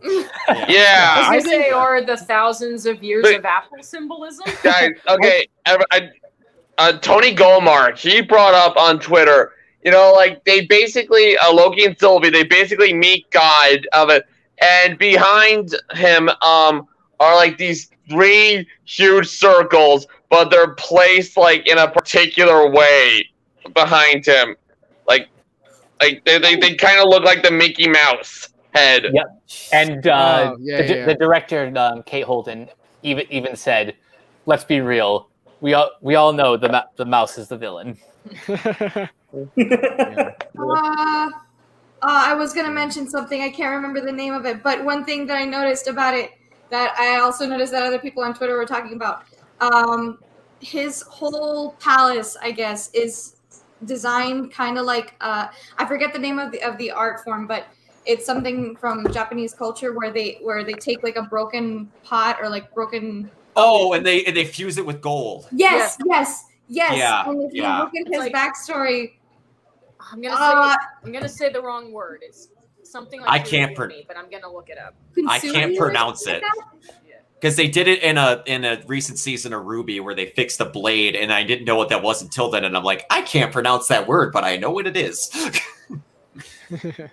I, I don't know what it was, but I do remember that uh, some you, some YouTube buddies we know. Kintsugi. Uh, it's Kintsugi. Kintsugi. Kintsugi. Yeah, uh, I, I think uh, Houston, uh, Houston, and uh, uh, um Troy Boyo. I think we're talking about it on Twitter. Go subscribe to them. They're awesome YouTubers. And like, I remember when I saw that, I was so confused, but Crystal knew it right away. I was like, "Why are you geeking out? I, they're talking about pottery," and you're like, "No, no, this is how it's made." And, and she explained that everything in, in, in the He Who Remains is like castle, everything was just deconstructed and constructed back onto itself. And even down to like the the whole thing that he was holding too, it was like Yeah. that's His his time tape turner. Yeah. that's Mhm. that's incredible attention to detail. Yeah. That's also one thing that I like that you could tell that this dude doesn't talk to people often. Like that whole like one of the things and I t- thought it was intentionally awkward when he's just going to set up his time turner on the end of the table, but it takes him about 10 seconds longer than you feel like it probably should have took him to set the time turner up. I'm like, this is intentionally awkward. It's awesome. That's how I felt about him pouring tea and going one, two. I'm like, Yep. yes, there's two people in that room, sir. How, how, how long do you think he's gone without seeing or talking to anyone? I doubt Couple- he, I doubt couple thousand even, years? I doubt even he knows. that was Yeah, one thing yeah. I did. When the Wait, canon depends on it, it will, uh, you know, if, if it's a hundred years, it'll be a hundred years. If it's a thousand years, it, it all depends on the canon, bro. You know. Yeah. But uh, anyway, I, I gotta leave in like twenty minutes. Just a heads up. I'm sorry to like insert these like random things into there. I don't want to ruin the conversation there. But No uh, worries. Perfectly Yes, I'm here. okay. awesome, great. So uh, yeah, I, I, I, I do have a quick thing to bring up. Uh, I'm not sure if it's a plot hole. Maybe it's just something that I'm confused by. But so Sylvie was hiding in apocalypses, right? So that the Yes. TVA Mhm. couldn't find her. How did the TVA find Loki and Sylvie when they were trapped in the apocalypse? Oh, um, okay. So I was confused about that. I guess too. They they created a Nexus event by Loki cre- getting feelings for her. So it was creating some branch weird thing. The closer they got towards feeling for each other, I guess it created not a. Uh, someone had to explain it to me. There was a not a next like how they find variants in the first place. This is a Nexus event or something else. Like it's different than a time changing. It was just a slightly different Like a Ah. breach. But And but, part of it was they were. but how could that how could that Happen, I know. though if, Someone explained it to me in a certain Uh, way. I just can't remember. Yeah. if, if they were going to be apocalypse either way? I mean, They said it was a big enough thing to where it changed. Okay. Right. By the way- because doesn't Mobius Drake doesn't Mobius say again like what you did when you guys felt something was weird and it was a big enough time thing that could have took the place down. So it was something weirdly special to where it was big enough to where it broke that whole we don't see a. Po-. That's how someone explained it to me. I could be hundred percent wrong. Yeah. Part. By the way, So how I read. how cool was that? Like, who would have thought? I'm sorry. Were you going to say something? Yeah. Really? Well, So go ahead. How, so how I read it, that scene was that Mobius was already looking at uh, apocalyptic events to try and find where they went because they were trying to pull him back. Mhm. And them leaning in for that kiss and those feelings building stood out enough in the apocalypses they were looking at for them to pinpoint like, oh, something really weird is happening here beyond just an apocalypse. Like there were like I think that's what was being got at is that there's some sort of branch within the apocalypse, which isn't, which isn't a thing that usually happens, from my understanding. Yeah, that makes sense. But- Who would have thought, um, like a metaphor for the apocalypse would be, um, displayed through like someone's salad getting ruined. That's not Asgard. That's my lunch. That's fine. Yeah, Yeah. Can, can, yeah. can you stop that, please? Just God, please. No. Why, what are you? and, then- and like he's and Loki, like someone like I've I've seen my Facebook friends kind of share this, like um um like like this is like your toddler like when he does this like he does something like he knows will hurt him he does it anyway he's like oh yes how sad anyway yeah. The, Oh, anyway. Like he, he, he enjoys putting all the salt in his salad. The, I, I, I um, like to think that that whole thing, that whole Nexus event that they created, because the, the the TVA really only deal with like the stuff that happens in the moment, so they've never really had to experience anything like so profoundly off the wall and weird as somebody seeing their alternate self, a variant of themselves, and thinking, you know, not gonna lie, I tap that. This is like another Yeah, level. of yeah, exactly. like it, it's another level of narcissism but at It the is. same time i think it's also the best way for loki to learn self-love Yep. by, mm-hmm. by Fall in literally love with learning how to love himself Yeah. Hashtag yeah. love yourself. like i'm not talking about patrick bateman looking at himself in the mirror but like the fact that he's able to actually care about somebody else and i guess technically loki's already done that in the in i guess it would be the sacred timeline but I literally before we went on the on this i was watching cosmonaut variety hours video on loki which is a really good one.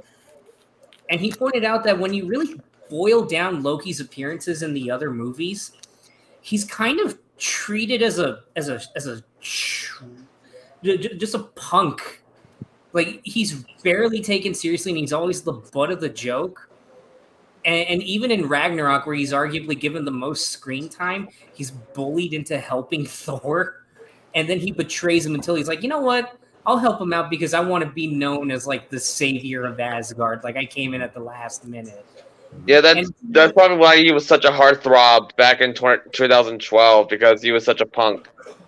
yeah and Yeah. Yeah. Can confirm. Yeah. No, also I- helps he looks like Tom Hiddleston. I, I'd true. argue that he was a heartthrob in Crimson Peak, but you know, Crimson Can, Peak can is- confirm he is. Okay, But- I actually, I know this is very off topic, but Crimson Peak is terrible. I just saw this recently. Come on. Goodbye, everybody. oh no. Yeah, Dutch. Josh has exited the podcast. And with that note, I actually gotta head out here, guys. I'm Um, all right. back on Hey guys, thank you so much for letting me be on this thing. This has been pretty fun. I know it, it's it's uh it, I know I'm a little bit awkward at first, but thank you guys for me on this. I hope I can come back on again. Hey Parker, before Right. you leave, where can everyone find you online? Um, you guys can find me um on the Bring On Entertainment podcast on YouTube.com, and uh, I have a another uh, channel called Galliett Productions. It's G A L L I E T T. I have another short film being released September third. That's the first official release date I actually have for the movie right now. So check it out, September third. That's my birthday. It's gonna be badass. It's gonna be awesome, and uh, yeah. Awesome. All right, Awesome. yeah. Thanks for See you later, thanks for man. joining thanks for coming. See ya. Alright, man.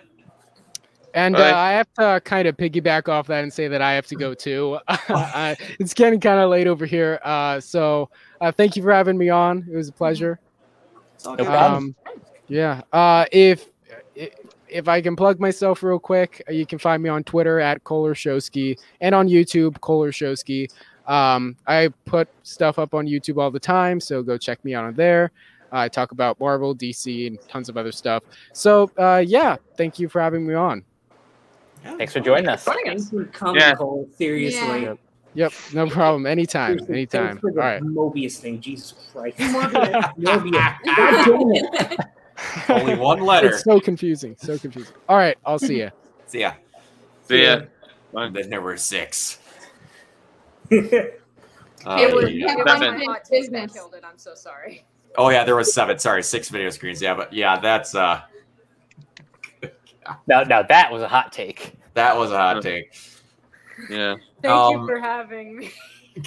but Can we talk about how awesome the set design is in the show? Oh god, What yes. the color palette of the show is.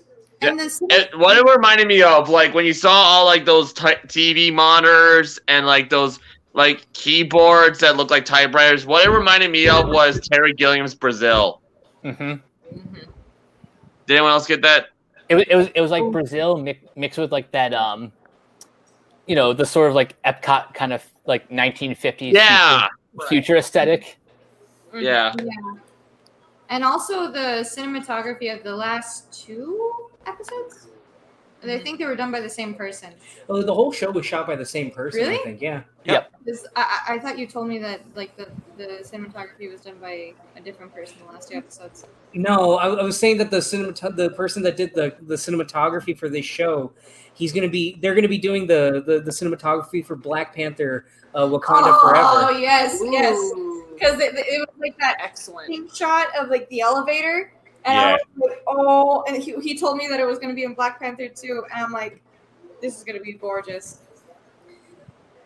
Yeah. Like, I, I think it also just says like the testament of Marvel that they can literally shoot one of their biggest earth shattering, like universe shattering, like things in a hotel.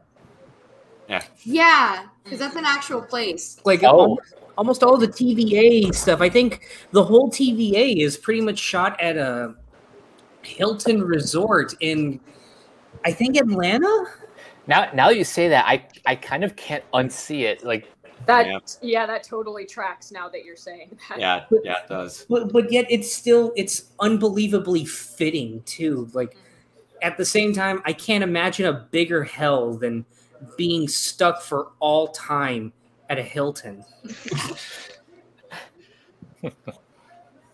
Yeah, definitely. Um, Uh, yeah, it's. Uh, what about it's- I, I love I love like the end credits for each episode too. yes Where it got really I love the image of like the clock that like at first has two hands but it has like fifty different hands. yes, yes. Yeah, that's awesome. The Like- song Or even like are on point too. Yeah. Like I really enjoyed. It was Brenda Lee, I think, in episode four. Like that was really well. ooh, that's that's that's a good one.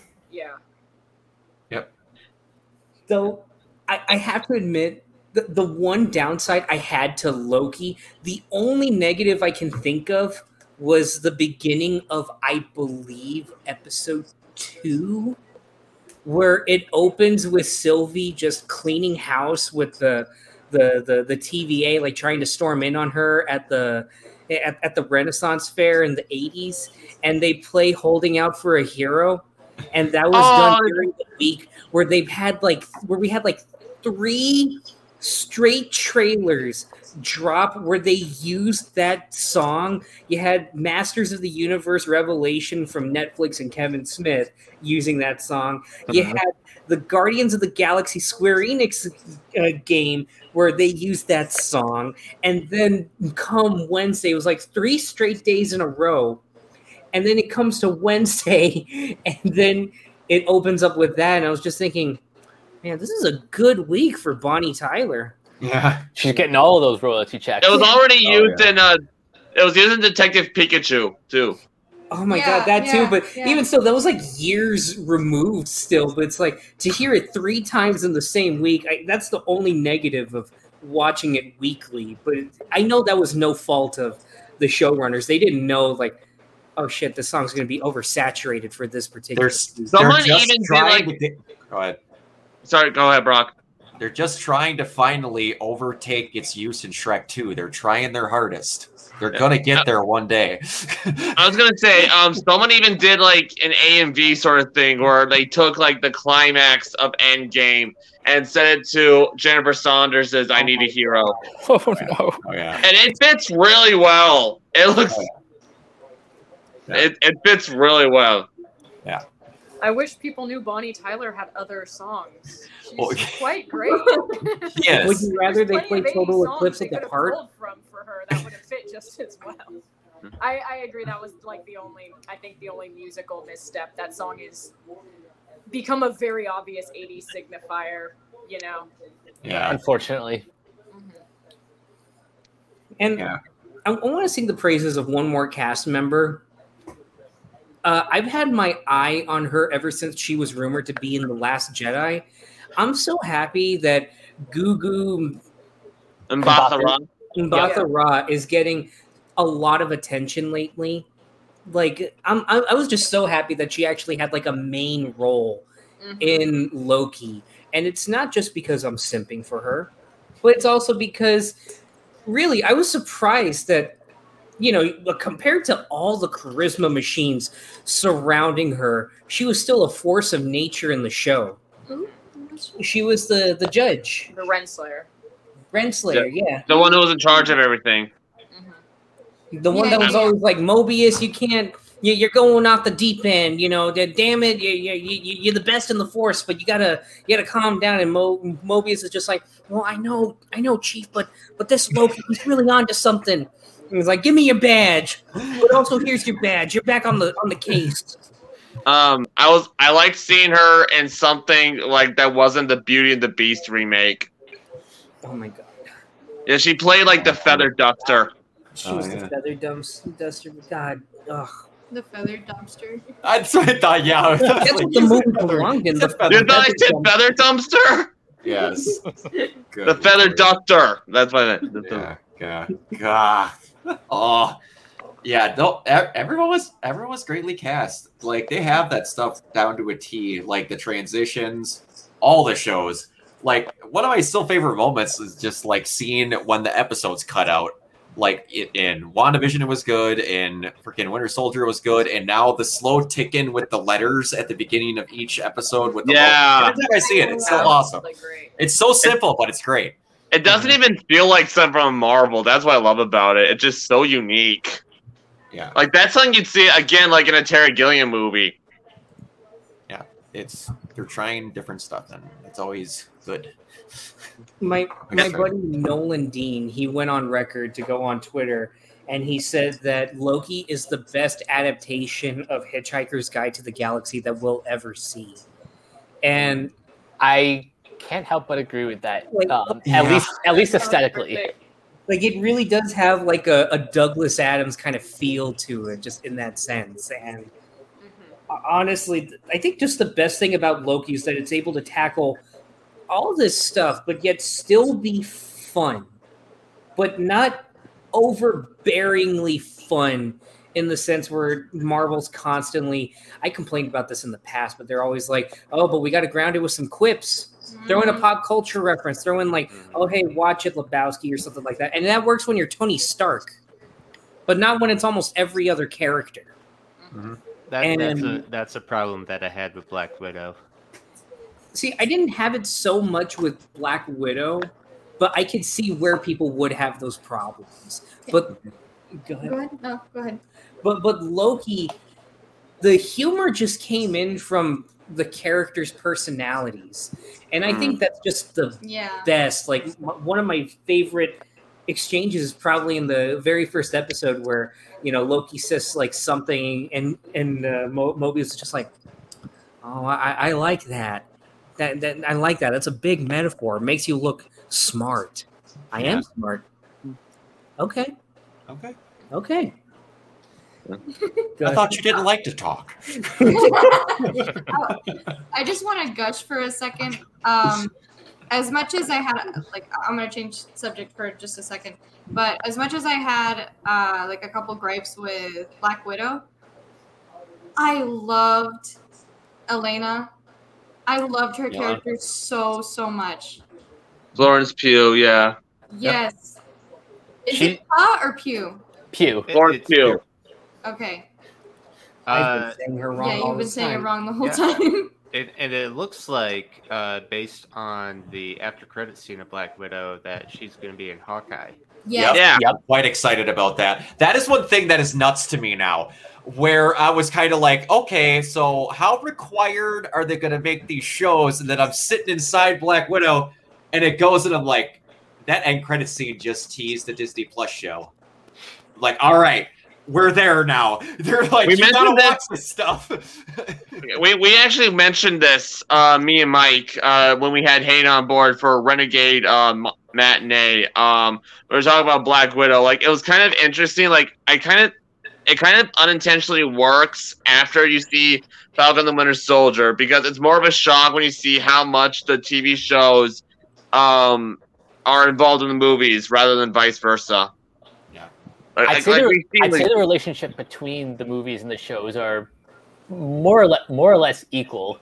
I mean, Yeah. granted, we haven't we've only seen one movie so far in Phase Four, but um, it's it's it's kind of cool how um, how ev- like Mar like like the producers just just kind of assume that like they, they assume that you're watching everything, but it w- it never feel it would never feel like homework to you know to watch one of these movies if you if you haven't caught up with with any of the shows. Yeah. I just when I was sitting in the theater, I was next to my friend and they're like, "Oh, does that mean she's going to be in Hawkeye?" I'm like, "Yep." And she turns to me, she's like, "Is it wrong that I'm going to cheer for her against Hawkeye?" Mm. It's not wrong at all because I fell in love with her the moment she was like, "What are you doing with the the hair flip, you poser?" you look like a poser. That whole conversation with her and Natasha about the pockets on the vest, I was dying. now, just, again, small, small, small thing, and then we'll get back to, to, to Loki real quick. But Crystal actually ruined Valentina for me. no, no, don't bring it on here. Okay, you, you, you Mike, you've probably seen my uh, my my tweets a couple times. And uh, are any of you familiar with a YouTuber called Scott the Woz? Yes. No, I- yes, I- I've seen that. I know where you're going so- with this. Crystal Crystal was watching it, and you know it gets to where Valentina like introduces herself, like next to Yelena. She's like, I'm, I'm, I'm so sorry. Just, I have an allergy with the Midwest or something like that. And, you know, at- I'm allergic to the Midwest, and you know that whole exchange is happening, and you know, very awesome cliffhanger stuff. I'm excited for Hawkeye, by the way, and yes, it's mostly because of Hailee Steinfeld, but also Yeah. I love Matt Fraction's Hawkeye. Seriously, go read it. It's a classic. It's really good. But Crystal ruined Valentina as a character because she said, "Why does it feel like you could re- like? Why does everything she say remind me of Scott the Woz? Just remove Julia Louis Dreyfus and put Scott Wozniak in the role with Oh, his delivery and everything. If you've seen his videos, and just imagine her dialogue, just with that delivery, it's just like." oh, I'm sorry, I just have an allergy. I'm allergic to the Midwest or something like that. Like just hearing Scott's just like, hey, y'all, uh, Elaine, uh, Valentina here. Listen, the U.S. they don't need a Captain America. They need a U.S. agent. And I literally read out some of her dialogue from Falcon and the Winter Soldier when she was talking to John Walker and his wife. I don't remember her name because she wasn't important to the story. and um, you know, she was just like, "Oh, you can call me Yelena something or uh, Valentina something or another." But but you know, you just you can also call me Valentina, but I also don't prefer that, so call me this. And I swear to God, I just I can't hear it any other way, and I fucking hate you for that, Crystal. I'm sorry. Y'all are, if, if you're not familiar with Scott the Woz, you're gonna have to go watch him in order to see what I'm talking about. I'm familiar with him. I, I'm, I'm, I'm not even a gamer. I love his videos. I, I feel like I'm going crazy because I remember I tried to explain that to Gwen Gwendolyn J. Stone, and she just I could tell she was just like, you know, good for you. I don't understand what you're talking about. oh my god, what That was me- um. No. I was kind of like like that before the podcast started. Before you guys came on board, where I said Drake kind of sounds like Chris Stuckmann. I can hear You it. don't. It's it, it's it's in the cadence. Yep. Yeah, Yeah. I, I always thought that Kiona sounded like Rian Johnson, which for me that was like the director. I don't think I've ever heard Rian Johnson talk, if I'm being honest. Very high pitched Ryan voice. Very. Okay. Ryan. Okay. so, Um. Right. Yeah. Okay. Yeah. Now I know. Who And you guys, you guys said one time that I sound like Jason Bateman. yeah. I, I I was surprised at first, but okay. I was like, okay, I'm flattered by that. I like Jason Bateman. so going back to Loki, just to transition us back, I, I found this meme of Scarlet Witch meeting evil Thanos in Endgame, but they photoshopped Loki's head on her, just saying we royally messed up, and they photoshopped Mobius onto Thanos. And he Oh, said, no. I don't even know who you are. Yeah. That yeah, that is a That- that's something. That is a something. That that hit me. I was like, Yeah. yeah. no, you have to remember him. And then I was like, oh wait, right. The concept of this show is multiple universes. Yeah. Yeah. Where Like- For me, it hit exactly how I expected it to hit Loki. Just like, what are you talking about? It's it's, it's me, and they're like, And then and then you you see uh the statue and it's yes. and it's actual Kang. Kang the Conqueror. Yeah, I was like, really? Ugh. That's uh that's something else. Man. like that's the point where the show went foobar. That Yeah. that was like uh, the uh, ending of uh, Planet of the Apes with the Statue of Liberty. Yes. Yes. Yes.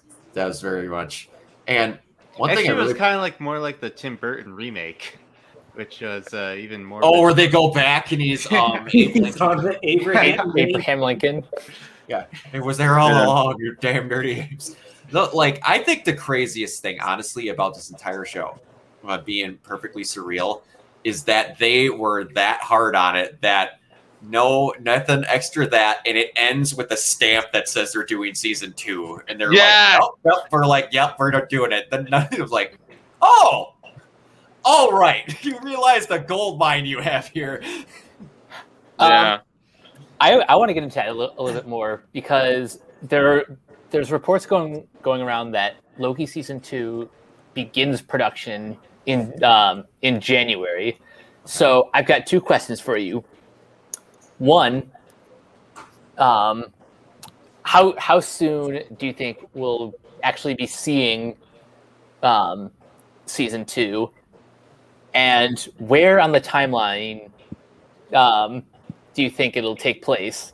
I don't know because they can just slot these TV shows in whenever. Oh, That's God. weird That's thing. true. Like, they don't have to wait for theater openings or anything like that. They could just go Disney Plus, and it just and it's it's really weird because and again I don't know how long it takes to shoot these like six episode shows, but and There's also the visual give or take- too.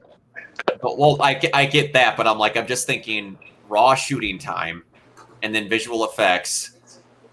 You could uh, like, is it feasible that you could see it a year after they start shooting it?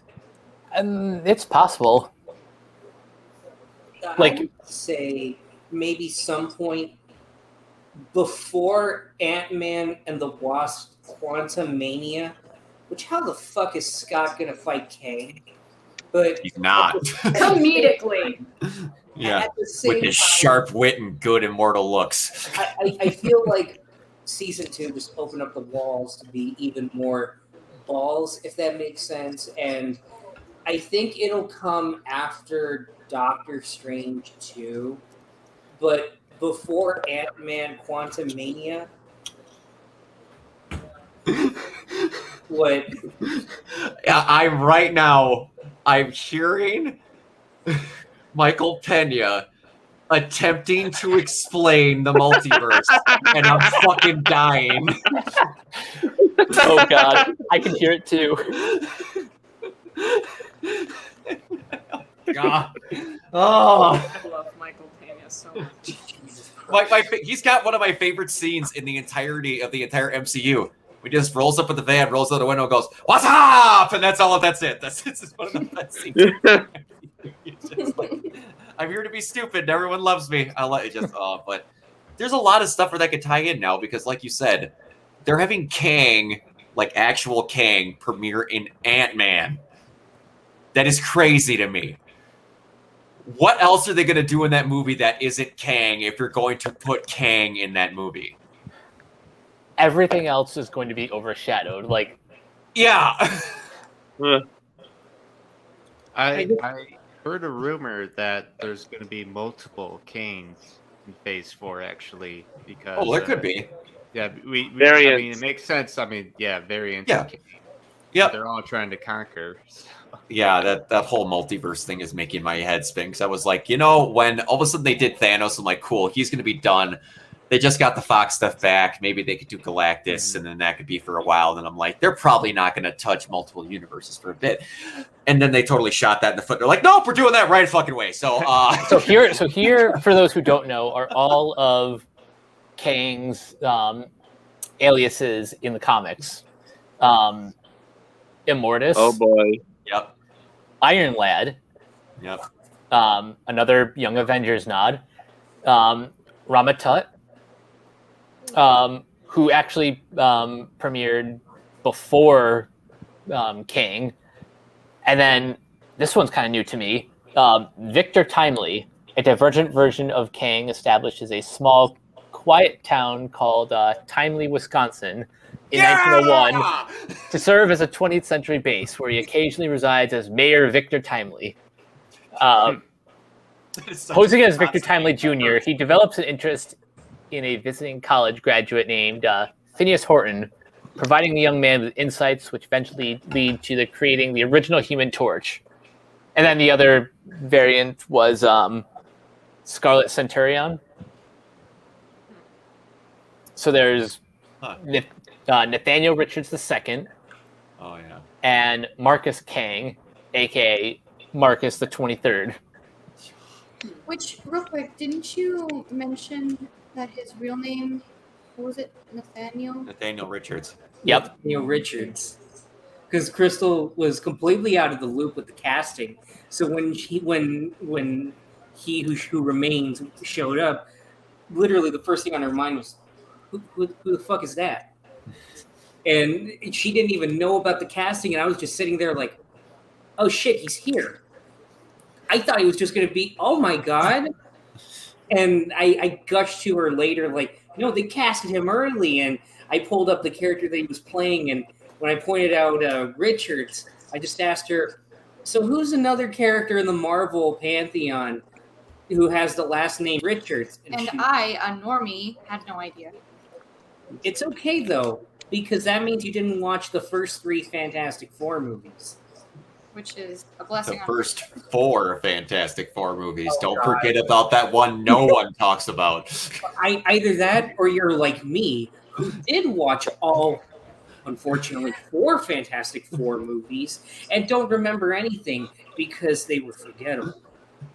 How sad is it about these Fantastic Four movies? Is that the best one is apparently the one produced by Roger Corman? I am so sorry about that, Gwen. Yeah. The wor- well, in my opinion, the first half of the very last one is the best version of what we've had outside of some stuff. But now you'll get to see a Fantastic Four movie that's made for the purpose of story and not trying to retain rights. So there's hope. That is true. And actually, maybe like this is not directed by someone who has a huge ego. Well, so by Josh studio Trank that does not doesn't speak care. for all Joshes. I hope you know that. I know.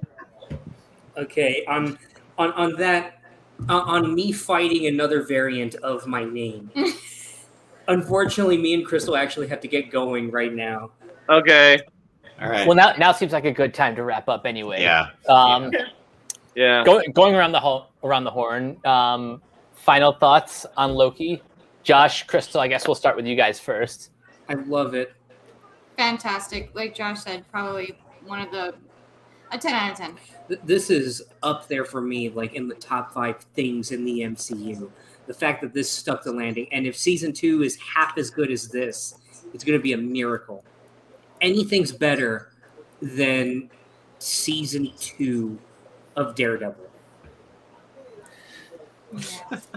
Haley. Oh, that's a hot take. Um, this what Loki is fantastic.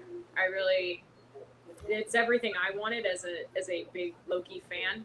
Um, I got many things that I loved. I got banter. I got Owen Wilson. I got excellent casting. I got bisexual Loki. I got a crocodile Loki. The only thing that kind of makes me want uh, say WandaVision was a little better is that I wanted just a little more closure of something in that last episode. Like everything was kind of left hanging, and obviously there's going to be a season two, so I'm not as annoyed about it as I would be. But it would have been nice to wrap up one plot line before throwing us into another thing. But other than that, this is really, really solid, and I'm really excited for the next set of stuff. Awesome, Drake. Um, yeah, I, I enjoyed Loki. Uh, I do think there are some problems with it, mainly that you know this this is 2012 Loki. Uh, literally two weeks ago, he killed thousands in New York, and now we're just being like, "Hey, I'm a totally different person because I watch Yeah, five minute preview of my life." Uh, so I, I did have a little bit of a problem with that. Um, but other than that, I enjoyed it. Uh, I think it's up there with WandaVision. Um, yeah, and I'm excited to see what else they do with these TV shows. And I also love how this totally opened up the universe. Uh, Marvel could do anything now with Yep. infinite possibilities. Indeed. Jacob? I wasn't expecting this to be the one to jumpstart the entire multiverse thing, but I'm glad it was the one. It's hella distinctive. It's memorable. It's zany. It's dark. It's it's got everything that makes like a truly interesting Marvel installment. It's one of my favorites in the entire saga, and I am just dying to see what they do with season two. And I'm also looking forward to What If. Same. Brock? Zero out of ten because they didn't have Lightning McQueen. No, um, Nice callback. yeah, I, I, I have to. It just, I was just like, come on, you own the company. No, it's fine. No, it was great. It was absolutely great. I like, um, as far as like groups of outsiders in like the movies, like Thor was one of the lower ones because like Fandral and all that, but I always really liked Loki. Um, and I had no idea what the show was going to be. I had legitimately no freaking idea what the show was going to be when it started. It was self, it was really contained into a lower thing, even though they did batshit crazy stuff with it. It was, it was well done. And they just, they can literally make Loki like their, I want to say borderline Doctor Who of like Marvel and just keep letting him Yes. and I would love that. go go and do that and like I also know nothing about Doctor Who. I was just trying to sound cool, but uh, You were on point. You were on point. okay, cool, glad. But yeah, th- like keep doing this.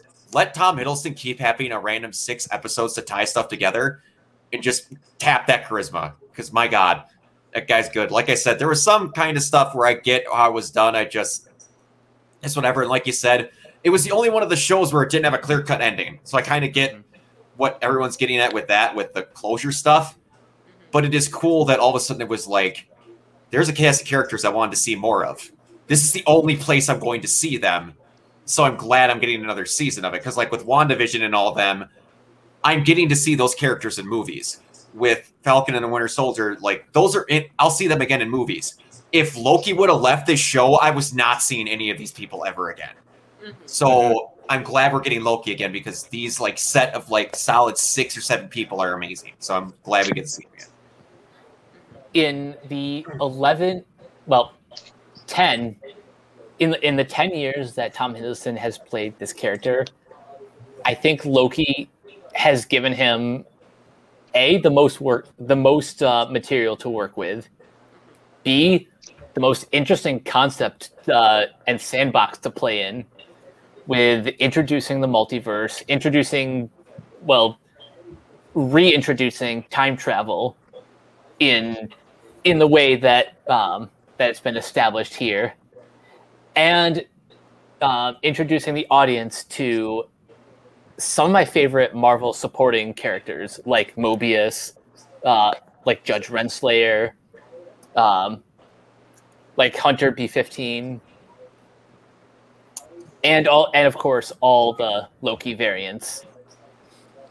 Um, this show this show is amazing. Um, I'm really excited to see uh, where the rest of Phase Four goes, and to see what lies ahead in season two. So yeah, I I'm I'm really excited about about the future.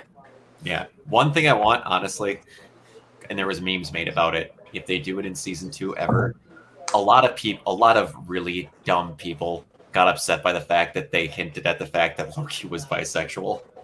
Uh, I, I want, please, please, please, please, in season two, make a reference to the horse please. Please, at some point, because I want to watch some people's heads explode. and with that, hold on, hold on. You cannot just leave it on that. You gotta tell me what this horse is. Okay, in, that's Nor- in Norse problem. myth- in Norse mythology, Mythology is fun. Norse mythology is fun. In Norse mythology, Loki disguised himself as a horse, got impregnated, and then gave birth to Pegasus. Norse mythology is a real fun time. You want to go down a rabbit hole? Just go Is on he Wiki. Also, the dad of Jormungandr. yes. Yes. Yeah. Loki's done some weird snake. stuff. Sorry, Drake. I know I So, do it. You didn't know. When, when Kratos and the boy were talking to that giant snake that was sprung from Loki's loins. Yes. Yes. You didn't know that? What, what What? did Vince, Mc- what did Vince McMahon say when he brought out his son? Because I heard it earlier today, and now I'm thinking about that with the snake. There's a lot going on in Norse Yeah. mythology. It's pretty fun. Norse mythology is a real fun time. All right. Yeah. I- okay. Yeah. yeah. got a thing to end it on, but I want it to be the very last thing that's said in this. So let's go ahead. Let's let's yeah. Okay. Well, um, thank you guys for joining me on this uh, really fun Loki slash MCU podcast. Uh, before we head out of here, um, Haley, where can everyone find you online or not find you? I was gonna say you can find me as you always can. Uh, going into the Facebook Renegade Pod uh, Pop Culture Facebook page, or you can hear me be tortured by various anime every season during our podcast. Um, or poke me. I don't. I don't really do Twitter or social media or whatnot. Uh, go go ahead and yell at me below this about how I don't like Crimson Peak or whatnot. Oh boy. I know. I know. I'm inviting trouble there. All So right. You invited it when you when when you dumped on Crimson Peak. I really thought I was gonna get more dumped on for not being in, uh, not being super into Falcon and the Winter Soldier. Not gonna lie. As it turns out, uh, it's the Del Toro fans that, are, that will come after you. Peak Hive. I should have avoid. I should have known about Peak Hive. Drake, where can everyone find you?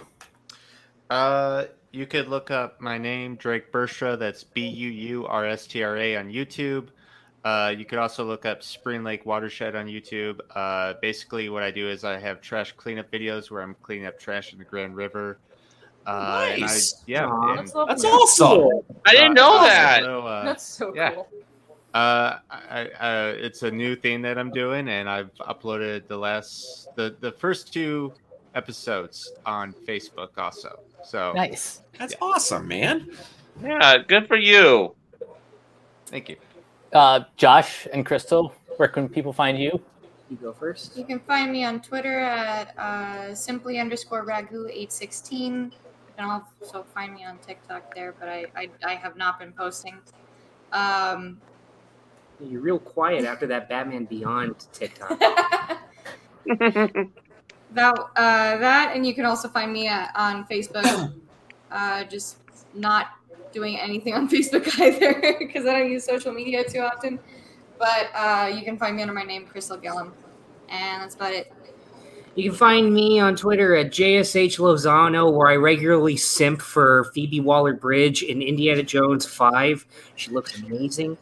Uh, you can also hear my opinions on there sometimes. You can subscribe to my YouTube channel, JoshBoy64. I swear to God, I've been hyping this up for months now, and I know I'm late, but it's coming out better. I'm going to have a Kevin Smith video up soon, and then I might have it uploaded next month in August, in which case I'll have two videos up by then. One that's very near and dear to my heart, and I think you guys are going to love it. It's about a particular boy who's blue. And you Yeah. can also find me on Facebook at Joshua Lozano, even though I barely post on there to begin with. But you know what? Whatever. And you can also follow me at Instagram at Joshua Lozano, I believe, where you can regularly see my stories where I hint at.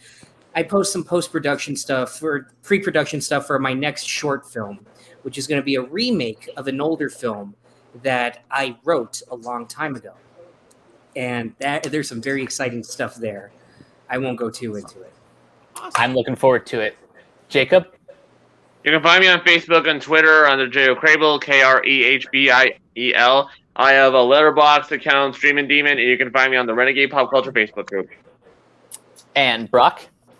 You can find me everywhere at Organite Zero, Twitch, which you, some of you might be watching this on, uh, Facebook and the Renegade Pop Culture stuff, and on YouTube, which I just uploaded today the um, fresh takes for This is Spinal Tap that me and Mike recorded. We're in the process of uploading stuff for Evangelion, and me and Mike have another thing that's going to become really weirdly full circle coming up involving the these shows here. So I'm quite excited about that.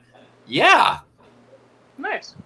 doing all Yeah, sorts lot of of- random stuff. A lot of fun uh, projects coming up. You guys Yeah. can find me on Twitter at Captain K42. You can check out all my quick thoughts on letterboxd.com slash Coach K42. You can find me in all the various Facebook groups just at my name. You can check out Renegade Pop Culture on Facebook and Twitter at Ren Pop Culture. You can also find us on Podchaser. And coming soon, we will have a Patreon. Details for that to be determined. You can listen to all of our previous podcasts on Anchor, Spotify, Apple Podcasts, wherever you listen.